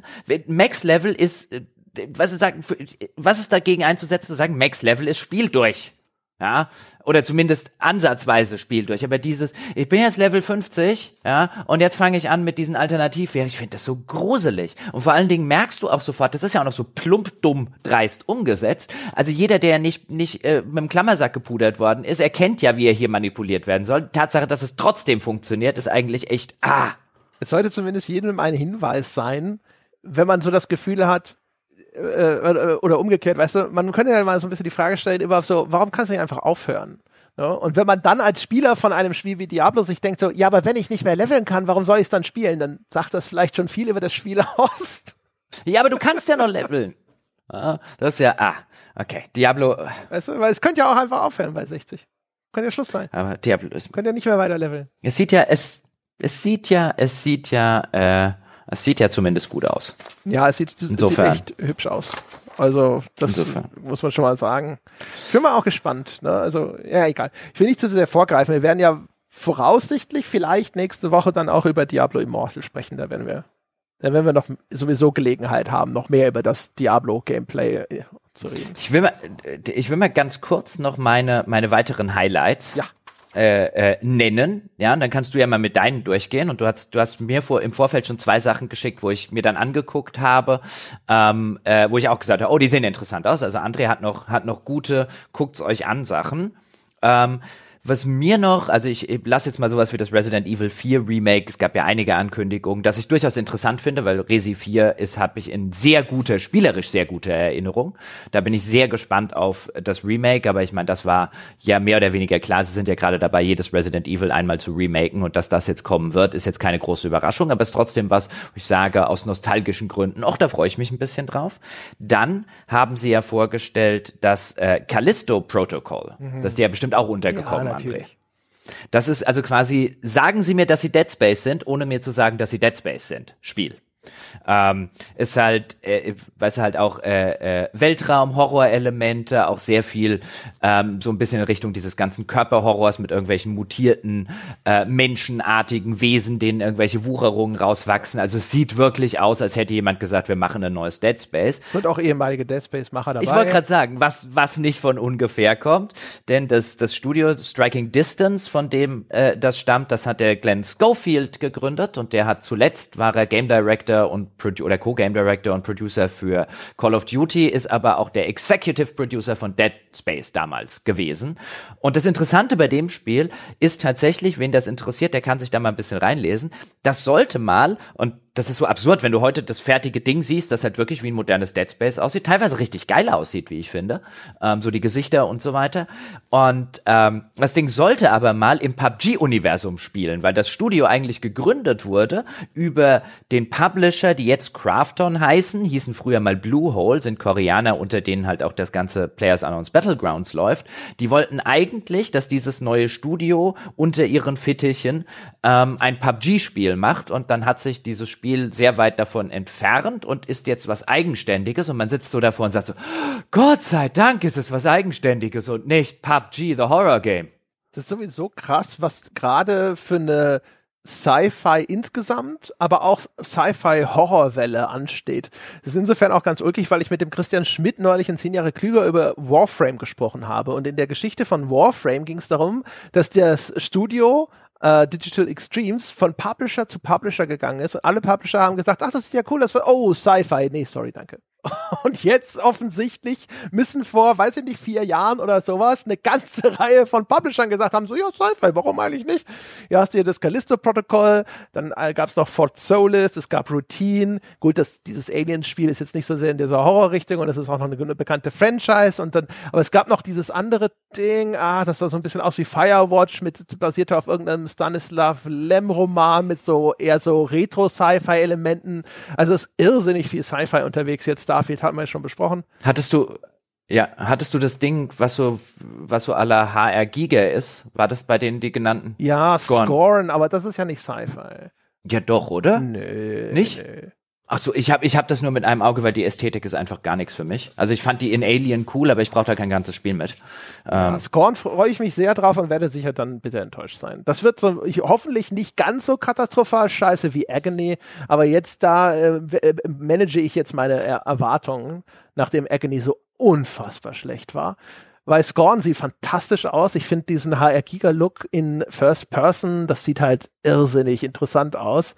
Aber ich, ich stelle mich darauf ein, dass das spielerisch einfach wahrscheinlich eine totale Luftnummer sein wird das, darauf bereite ich mich jetzt einfach innerlich vor und hoffe, dass ich dann positiv überrascht werde. Ich hätte noch von den, von den kleineren, von den Indie-Sachen, wo ich mich durchgeguckt habe, will nicht sagen, dass das das einzig Interessante dabei ist, aber das, was für mich so ein bisschen rausgestochen hat, ja, so, so könnte vielleicht eine der Perlen sein, äh, heißt Witchfire und ist ein Dark Fantasy Shooter und ich bin sowieso der Meinung, so Dark Fantasy Shooter gibt es eindeutig zu wenig. Ich habe das zum Beispiel auch sehr geschätzt bei äh, Vermintide 2, was ich eine ganze Weile gespielt habe, äh, ähm, das ist, da habe ich so gern mit der mit der Bogenschusselfe bin ich da sehr gerne rumgelaufen zum Beispiel, weil ich das in dem in diesem äh, äh, Dark Fantasy Szenario diesen Wechsel zum Beispiel, wie es jetzt Witchfire anscheinend auch macht, zwischen Magie auf der einen Seite und äh, äh, so Fantasy Knarren auf der anderen Seite, das finde ich relativ cool. Mir hat der ganze Dark Fantasy Artstyle bei dem Ding äh, gefallen. Das kommt von den Leuten, die vorher The Vanishing of Ethan Carter gemacht haben, also jetzt was ganz anderes. Ich habe auch gelesen, äh, dass es inzwischen ähm, äh, im Laufe der Entwicklung mal als reiner Shooter geplant war und in der Zwischenzeit in so eine Roguelite Ecke gehen soll. Da hatten ja Dom, der Dom und ich äh, neulich eine Folge zu dem Genre und ein paar Spielen dazu gemacht. Das finde ich generell. Sind übrigens aber auch ehemalige Bulletstorm und Pain ah. Painkiller-Entwickler dran und das sieht ja sehr painkillerisch aus. Also es sieht, also es hat mir jetzt einfach von der Ästhetik plus dem A ähm, hätte mal wieder Bock, einen guten Dark Fantasy Shooter zu spielen. Hat mir echt gut gefallen. Also dann teilweise mit halt solchen solchen Flintenpistolen und so weiter, ähm, was so ein bisschen steampunkig in der Anleihe wirkt, wie die Waffen aus sind. Also einzige, was mich bei der Präsentation echt abgefuckt hat, weil wo ich mir denke, wie kann dir das in so einer Präsentation passieren? Selbst wenn du es noch nicht im Spiel hast, spiel's halt ein. Die Waffensounds waren eine absolute Katastrophe. Das hat sich immer angehört, als hätte irgendeiner so, so einen Plastikbogen geschossen. Ja, so ein, ne, das sollte dir nicht passieren, so eine Sache. Aber das habe ich noch. Was habe ich noch? Ich habe, dann wähle ich mal aus. Oh ja, auf was ich mich tatsächlich auch freue, zusammen mit einem Kollegen bei der Gamestar, der da glaube ich schon zwei Artikel zugeschrieben hat, wie ich in der Zwischenzeit gesehen habe. Ich freue mich auf das Lord of the Rings Return to Moria Survival-Spiel im Herr der Ringe Universum. Und ich kann voll und ganz jeden verstehen, der sagt, es ist doch jetzt das Tausendste. Ich habe ja neulich mit selber auch so eine Folge zu V-Rising gemacht, was gerade so bei Steam durch die Decke geht. Wer braucht denn diese ganzen Survival-Spiele? Spiele, aber ich finde tatsächlich ein Zwergen-Survival-Spiel, wenn ich mit meinen Zwergen nach Moria gehen kann, was ich sowieso ein absolut geiles Szenario finde, was ich schon in Herr der Ringe Online absolut geliebt habe. Äh, wenn das gescheit umgesetzt ist und so eine Zwergenexpedition ins orkverseuchte Moria als Survival-Spiel, da habe ich Bock drauf. Ohne Moria hätte ich da wahrscheinlich keinen Bock drauf, aber die Zwerge machen es auch immer besser. Ja, ich las Vergleiche mit dem Oh, ja auch schon gelobten Deep Rock Galactic, das ich immer mal spielen wollte, aber nie gespielt habe. Ich bin gespannt, weiß ich nicht, das, der, der, der Begriff Survival bei einem Spiel, der erweckt bei mir immer Vorstellungen von Ressourcen sammeln und Crafting und senkt meine Bereitschaft, es zu probieren. Ich finde, ich, ich, ich finde halt, wie gesagt, das Szenario ist geil, wenn man jetzt so ein bisschen auch in dem, in dem ganzen Hintergrund drinsteckt. Und früher, bevor sie das überarbeitet haben, war halt, würde ich sagen, war Moria in Herr der Ringe Online, damals, als das erschienen ist. In der Zwischenzeit haben sie es völlig runtergedummt. War, ist das, glaube ich, mein Lieblingsdungeon in der Spielegeschichte gewesen, weil ich noch nie in einem Rollenspiel halt so diese, diese, diese Gefahr und diese ständige Bedrohung Bedrohung, die halt sehr gut auch zu der Romanvorlage passt, äh, nie so sehr ge, äh, gespürt habe und, und wirklich wochenlang in so einem Dungeon festhing und mich äh, quasi von, von Ebene zu Ebene und von, von Gebiet zu Gebiet langsam vorarbeiten musste, echt aufpassen musste, dass ich nicht zu viele Gegner an der Backe habe, weil sonst sofort tot. Das Ding war überrannt von Orks. Genau wie es eben in der Vorlage ist, super umgesetzt. Und das als Survival-Spiel, auch wenn ich jetzt echt nicht der größte Survival-Fan auf diesem Planeten bin, ähm, weil sich da zumindest so die ersten Stunden immer, immer identisch spielen und ich dann irgendwann keinen Bock auf Holzhacken mehr habe, wobei Holzhacken im Moria wird hoffentlich ja nicht, zumindest so nicht vorkommen. Ähm, aber allein das Szenario finde finde ich, wenn schon ein Survival-Spiel, dann ist es einfach, und wenn schon eine Vorlage für ein Survival-Spiel, dann passt Moria wie Arsch auf Eimer. Ja, hoffen wir, dass sie nicht zu gierig und zu tief graben. Hoffen wir.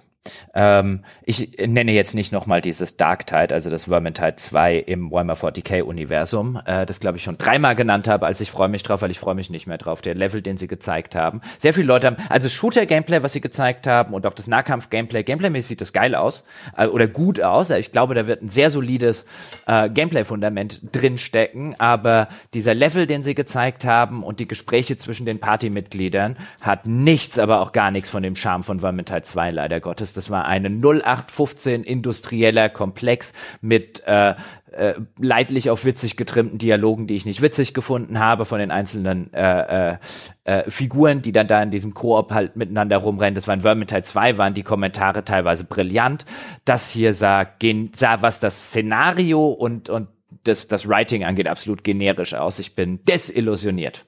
Ich habe so. vor allem gedacht, ähm, krass, sobald ich gesehen habe, dass da jemand in diesen Ironside-Modus bei einer MP-artigen Waffe geschaltet hat, habe ich gedacht so, ja, also da geht so gerade gra dieses Eigenständige verloren, was bei Vermintide, weißt du? Also das Vermintide war ja so Fantasy-Koop-Gemetzel und halt auch sehr stark auf Nahkampfwaffen und die gab es jetzt zwar auch in dem Dark Tide, aber irgendwie durch diese Schusswaffen und so sah es sofort so viel generischer aus, fand ich. Ja, schon, zumal, aber hab jetzt, ich habe jetzt nicht die ganzen, da draußen ist ziemlich viel Gameplay unterwegs, habe jetzt nicht jede einzelne Sekunde davon studiert, aber das, was man teilweise gesehen hat, fragt man sich schon, ey, Warhammer 40k Universum bietet nun wirklich eine ganze, ganze Reihe von äh, originellen Waffen an. Warum sehe ich in so vielen von diesen Sachen 0815 Wummen?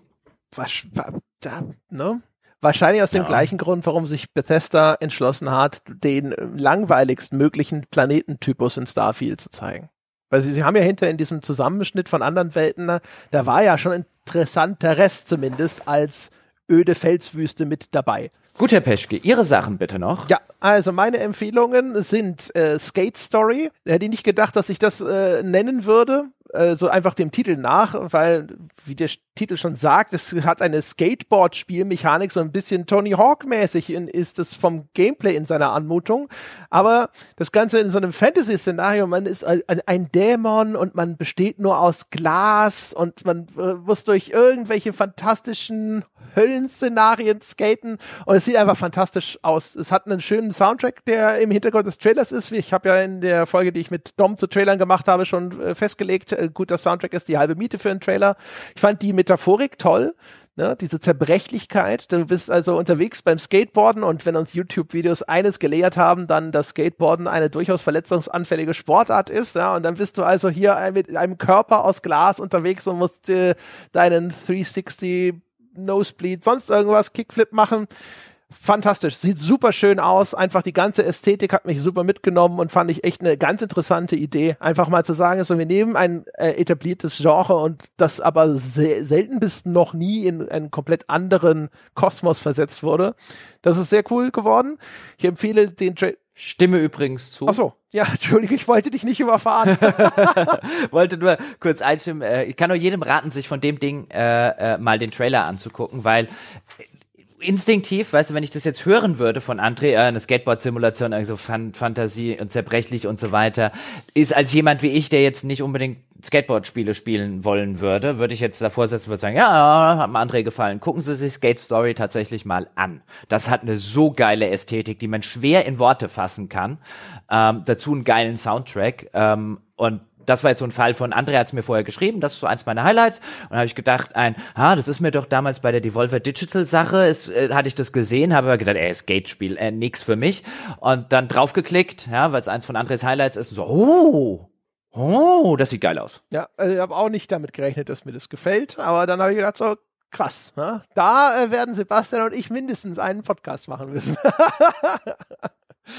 Genau. Äh, dann nächste Empfehlung ist uh, The Plucky Squire. Ich beschreibe das mit der wunderbaren Auffangkategorie. Es ist ein Action-Adventure. Das ist äh, offensichtlich so eine Mischung aus äh, Hüpfspiel, aber auch ein bisschen Action. Spielt eben so einen niedlichen kleinen Comic Squire, der da durch die Gegend hüpft und mit seinem Schwertchen Gegner bekämpft und es wechselt fließend zwischen einer 3D-Umgebung, wo man auf äh, über so eine Art riesigen Tisch läuft. Ne? Man selbst ist also miniaturisiert und da sind riesige Tassen auf diesem Tisch und dann springt er in diese Tasse herein und dann setzt sich das Spiel fort in 2D, als wäre es eine Keramikbemalung auf dieser Tasse. Es scheint relativ fließend zwischendrin auch mal so eigene andere Genre-Passagen einzustreuen, so kleiner Boxkampf wie aus Punch-Out war zu sehen. Es wirkt halt einfach extrem kreativ in seiner ganzen Gestaltung, auch in der Mischung von verschiedenen Gameplay, Minigames, die da zusammengeworfen wurden. Und es war fröhlich und freundlich.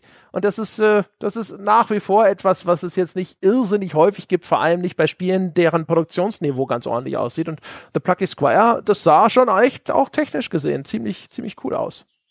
Mhm. Zustimmung. Dieser Moment, wenn die Spielfigur aus diesem 2D-Buch raus von den Seiten dieses zwei, in 2D dargestellten Buches ähm, äh, in den 3D äh, hüpft und diese, dieser nahtlose Übergang, diese kleine Kamerafahrt, die dort stattfindet, das sieht halt einfach cool aus. Das sieht das siehst du und dann denkst auch all das vorher, quasi dieses Zelda-like, 2D Zelda-like, ähm, was man vorher hat, das sieht, das sieht auch schon cool aus. Also eigentlich sieht alles cool aus, aber dieser Moment, wenn diese Figur da raushüpft, man einfach so denkt, ach, das ist so ein, das hat so was, schwer zu sagen, aber das hat so, so, so das hat so eine gewisse Leichtigkeit und, und, und so eine so eine so, so eine Verspieltheit, ähm, äh, wo man halt einfach davor sitzt und sagt, ja, das ist, das ist kindlich, ohne kindisch zu sein. Das hat mir auch sehr, sehr gut gefallen. Genau. Weiß nicht, ob das ein Spiel für mich wäre, aber ich fand, habe gerne den Trailer geguckt. Ja, das hat halt einfach so diesen kreativen Esprit, ne, wo man das Gefühl hat, es sind ja. einfach viele Ideen auf einmal drin. Und jetzt, in das, da ist auch der Trailer vielleicht natürlich eine, eine Falle, wir, wir, werden sehen. Aber da ist das so alles so runterkondensiert, ne? Und siehst all diese, diese Ideen in zwei Minuten zusammengefasst und ich so, ach krass, oh, ich bin überrascht, ui, ist das, das macht es auch, ach guck mal, das steckt da auch drin. Man wird sehen, ne, äh, wie viel mehr Tricks hat's hinterher im Gepäck. Ist das so ein Fall, wo man hinterher sagt, ja, das Beste war schon im Trailer oder nicht, aber der hat auf jeden Fall Eindruck hinterlassen. Äh, und was ich auch noch ganz cool fand, war Cocoon. Das ist offensichtlich von einem ehemaligen Limbo-Macher. So sieht's auch aus. Es wirkt ein bisschen rätsellastiger als Limbo, aber das ist auch ein Trailer, den kann man sich mal ganz gut anschauen. Und dann will ich noch ganz kurz äh, äh, äh, Mini-Reviews sozusagen machen, weil es gab ja auch wieder ein Steam Not E3 Festival sozusagen, es heißt anders, in dem ganz viele Demos veröffentlicht wurden. Und ich habe mir vier Demos schon angeschaut. Und zwar, äh, und dazu ganz kurz, ganz kurze Kommentare. Ich habe mir die Demo zu Agent 64 angeschaut. Das ist im Grunde genommen ein Spiel, das gesagt, das sagt, hey, hey, GoldenEye 64 fanden wir doch alle geil, oder? Das ist genau das. Äh, das habe ich ausprobiert und es liefert genau das, was es verspricht. Es ist wirklich also erschreckend nah an GoldenEye dran, in der Optik, in der Art, wie sie steuert, in der Art, wie auch teilweise Gegner reagieren. Nur die Schadenstexturen haben sie nicht drin. Luschig. Äh, aber es steuert sich zumindest mit der Maus in der Standardeinstellung ganz entsetzlich. Und ehrlich gesagt, ich habe festgestellt, so ja, aber einen, ich brauche kein neues GoldenEye. Ich muss vielleicht nicht mal das alte nochmal spielen. Also deswegen für, von mir ein, das goldene Schulterzucken, was das angeht, aber es liefert, was es verspricht. Ich habe Angerfoot gespielt, das war auch bei Devolver zu sehen. Äh, man stelle sich vor, es ist ein Speedrun First-Person-Shooter, aber statt mit Waffen zu schießen, das geht zwar auch, aber die meiste Zeit trittst du Leute mit einem Fuß weg. Ich musste sofort an Bulletstorm denken, wo das ja auch ein großes Feature war, Gegner mit, äh, so wegzukicken und dann mit diesem Laserlasso wieder einzufangen. Und hier beschränkt es sich auf das Wegtreten, auch das Eintreten von Türen, die dann der Gegner dahinter ins Gesicht kriegt und dann ist er ausgeschaltet und dann muss dann halt möglichst schnell durch diese Level fliegen. Äh, einmal getroffen oder ich glaube, man hat ein bisschen Energie, aber auf jeden Fall, man stirbt sehr schnell und wenn man stirbt, muss man den Level von vorne anfangen. Es geht nur, diese kurzen Passagen super schnell abzuarbeiten. Funktioniert in der Demo echt ganz gut. Schnell, kurz, spaßig, ganz klar in der Kategorie nicht schlecht, ganz nett. Äh, dann habe ich gesehen Midnight Fight Express, so ein Top-Down-Prügelspiel. Das sah in seinem Trailer echt cool aus, hatte irgendwie geile Animationen das habe ich gespielt und habe festgestellt, hey, es stinköde. So wie fast alle von diesen ganzen Brawlern früher. Wenn ich heute Streets of Rage oder sowas spiele, das langweilt mich meistens auch zu Töne. Die immer gleichen Schlagkombinationen in, in Reihenfolge. Hier halt noch versetzt mit Blocken und sonst irgendwas. Für die Leute, die sowas immer noch spielen können und die jetzt irgendwie gerade schon auf Turtles äh, weißt du, Shredder's Revenge oder sowas warten, vielleicht einen Blick wert. Ich fand's strunz langweilig und ich habe gespielt Metal Hellsinger. Da habe ich mit Sebastian in einem früheren E3-Podcast auch schon mal drüber gesprochen. Das ist diese Mischung aus einem Rhythmusspiel mit einem Ego-Shooter, wo man im Takt ballern muss und dann äh, kommen in dem Metal-Soundtrack immer neue Tonspuren hinzu, bis wenn man dann hinterher auf maximaler Verstärkung ist, kommen dann auch die Vocals, also der Gesang ins Spiel. Hatte mir mich immer gefragt, na, kann das funktionieren? Und die Demo sagt, doch, das kann funktionieren. Ich bin positiv überrascht von Metal Hellsinger und bin jetzt gespannt, wie das fertige Spiel wird. Diese Mischung aus Rhythmus und Schießen hat für mich echt erstaunlich gut funktioniert. Kann auch die Demo nur jedem empfehlen. So, das war's mit meinen Empfehlungen. ja. Jetzt stehe ich so da, ja, den Ball zugespielt, ja, nachdem ich hier mit äh, äh Empfehlungen äh, äh, zugeballert äh, worden Planiert bin. geradezu. Ja, Planiert genau, und genau, asphaltiert. Genau, geradezu planiert, asphaltiert und schon irgendwie noch ein Gebäude draufgesetzt. Ja, da ist nur noch ein Parkplatz, wo vorher Jochen Gebauer war. Aber ich, ich hab dir den Ball eigentlich nur zugespielt, um zu sagen so, ja, okay, das war's. Wir machen okay. Was, weil ich weiß, das was die Menschen da draußen nicht wissen, dass es bei Jochen Gebauer heute 37 Grad sind und du wahrscheinlich sowieso schon so so zur Hälfte bis zur Hüfte bist du schon ja, eingeschmolzen und sitzt in so einer, so einer kleinen, schleimigen Pfütze deines ehemaligen Torsos.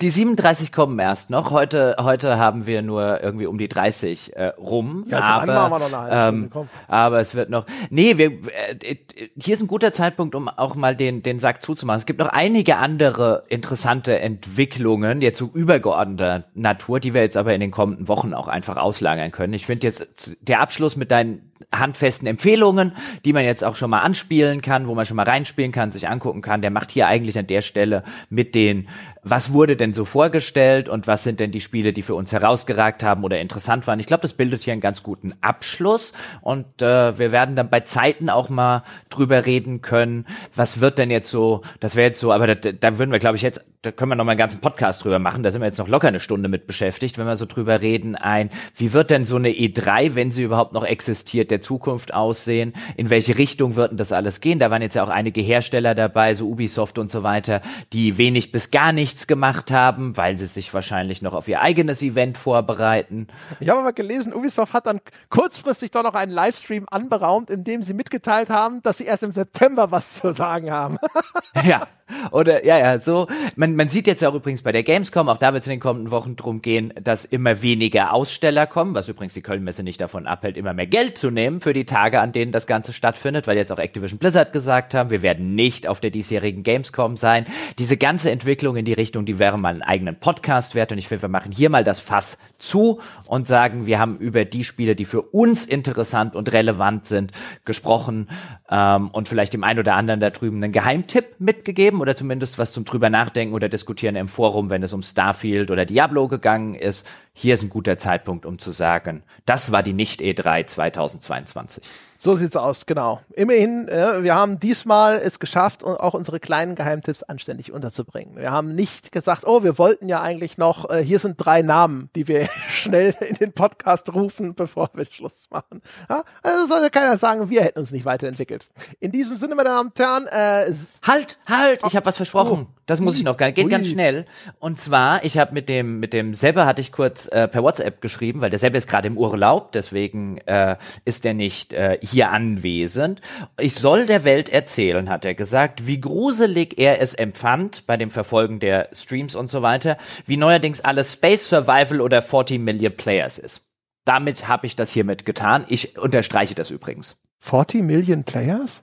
An, das ist anscheinend ein Zitat. Also ich nehme an, es geht da darum, dass äh, viele Spiele gesagt haben, dass hier ganz viele Spiele irgendwie Shared World oder sonst was machen können. Weiß ich nicht. Ich wollte ihn am Urlaub nicht weiter nerven. Er hat gesagt, bitte erzählt es der Welt und ich habe es hier mit der Welt erzählt.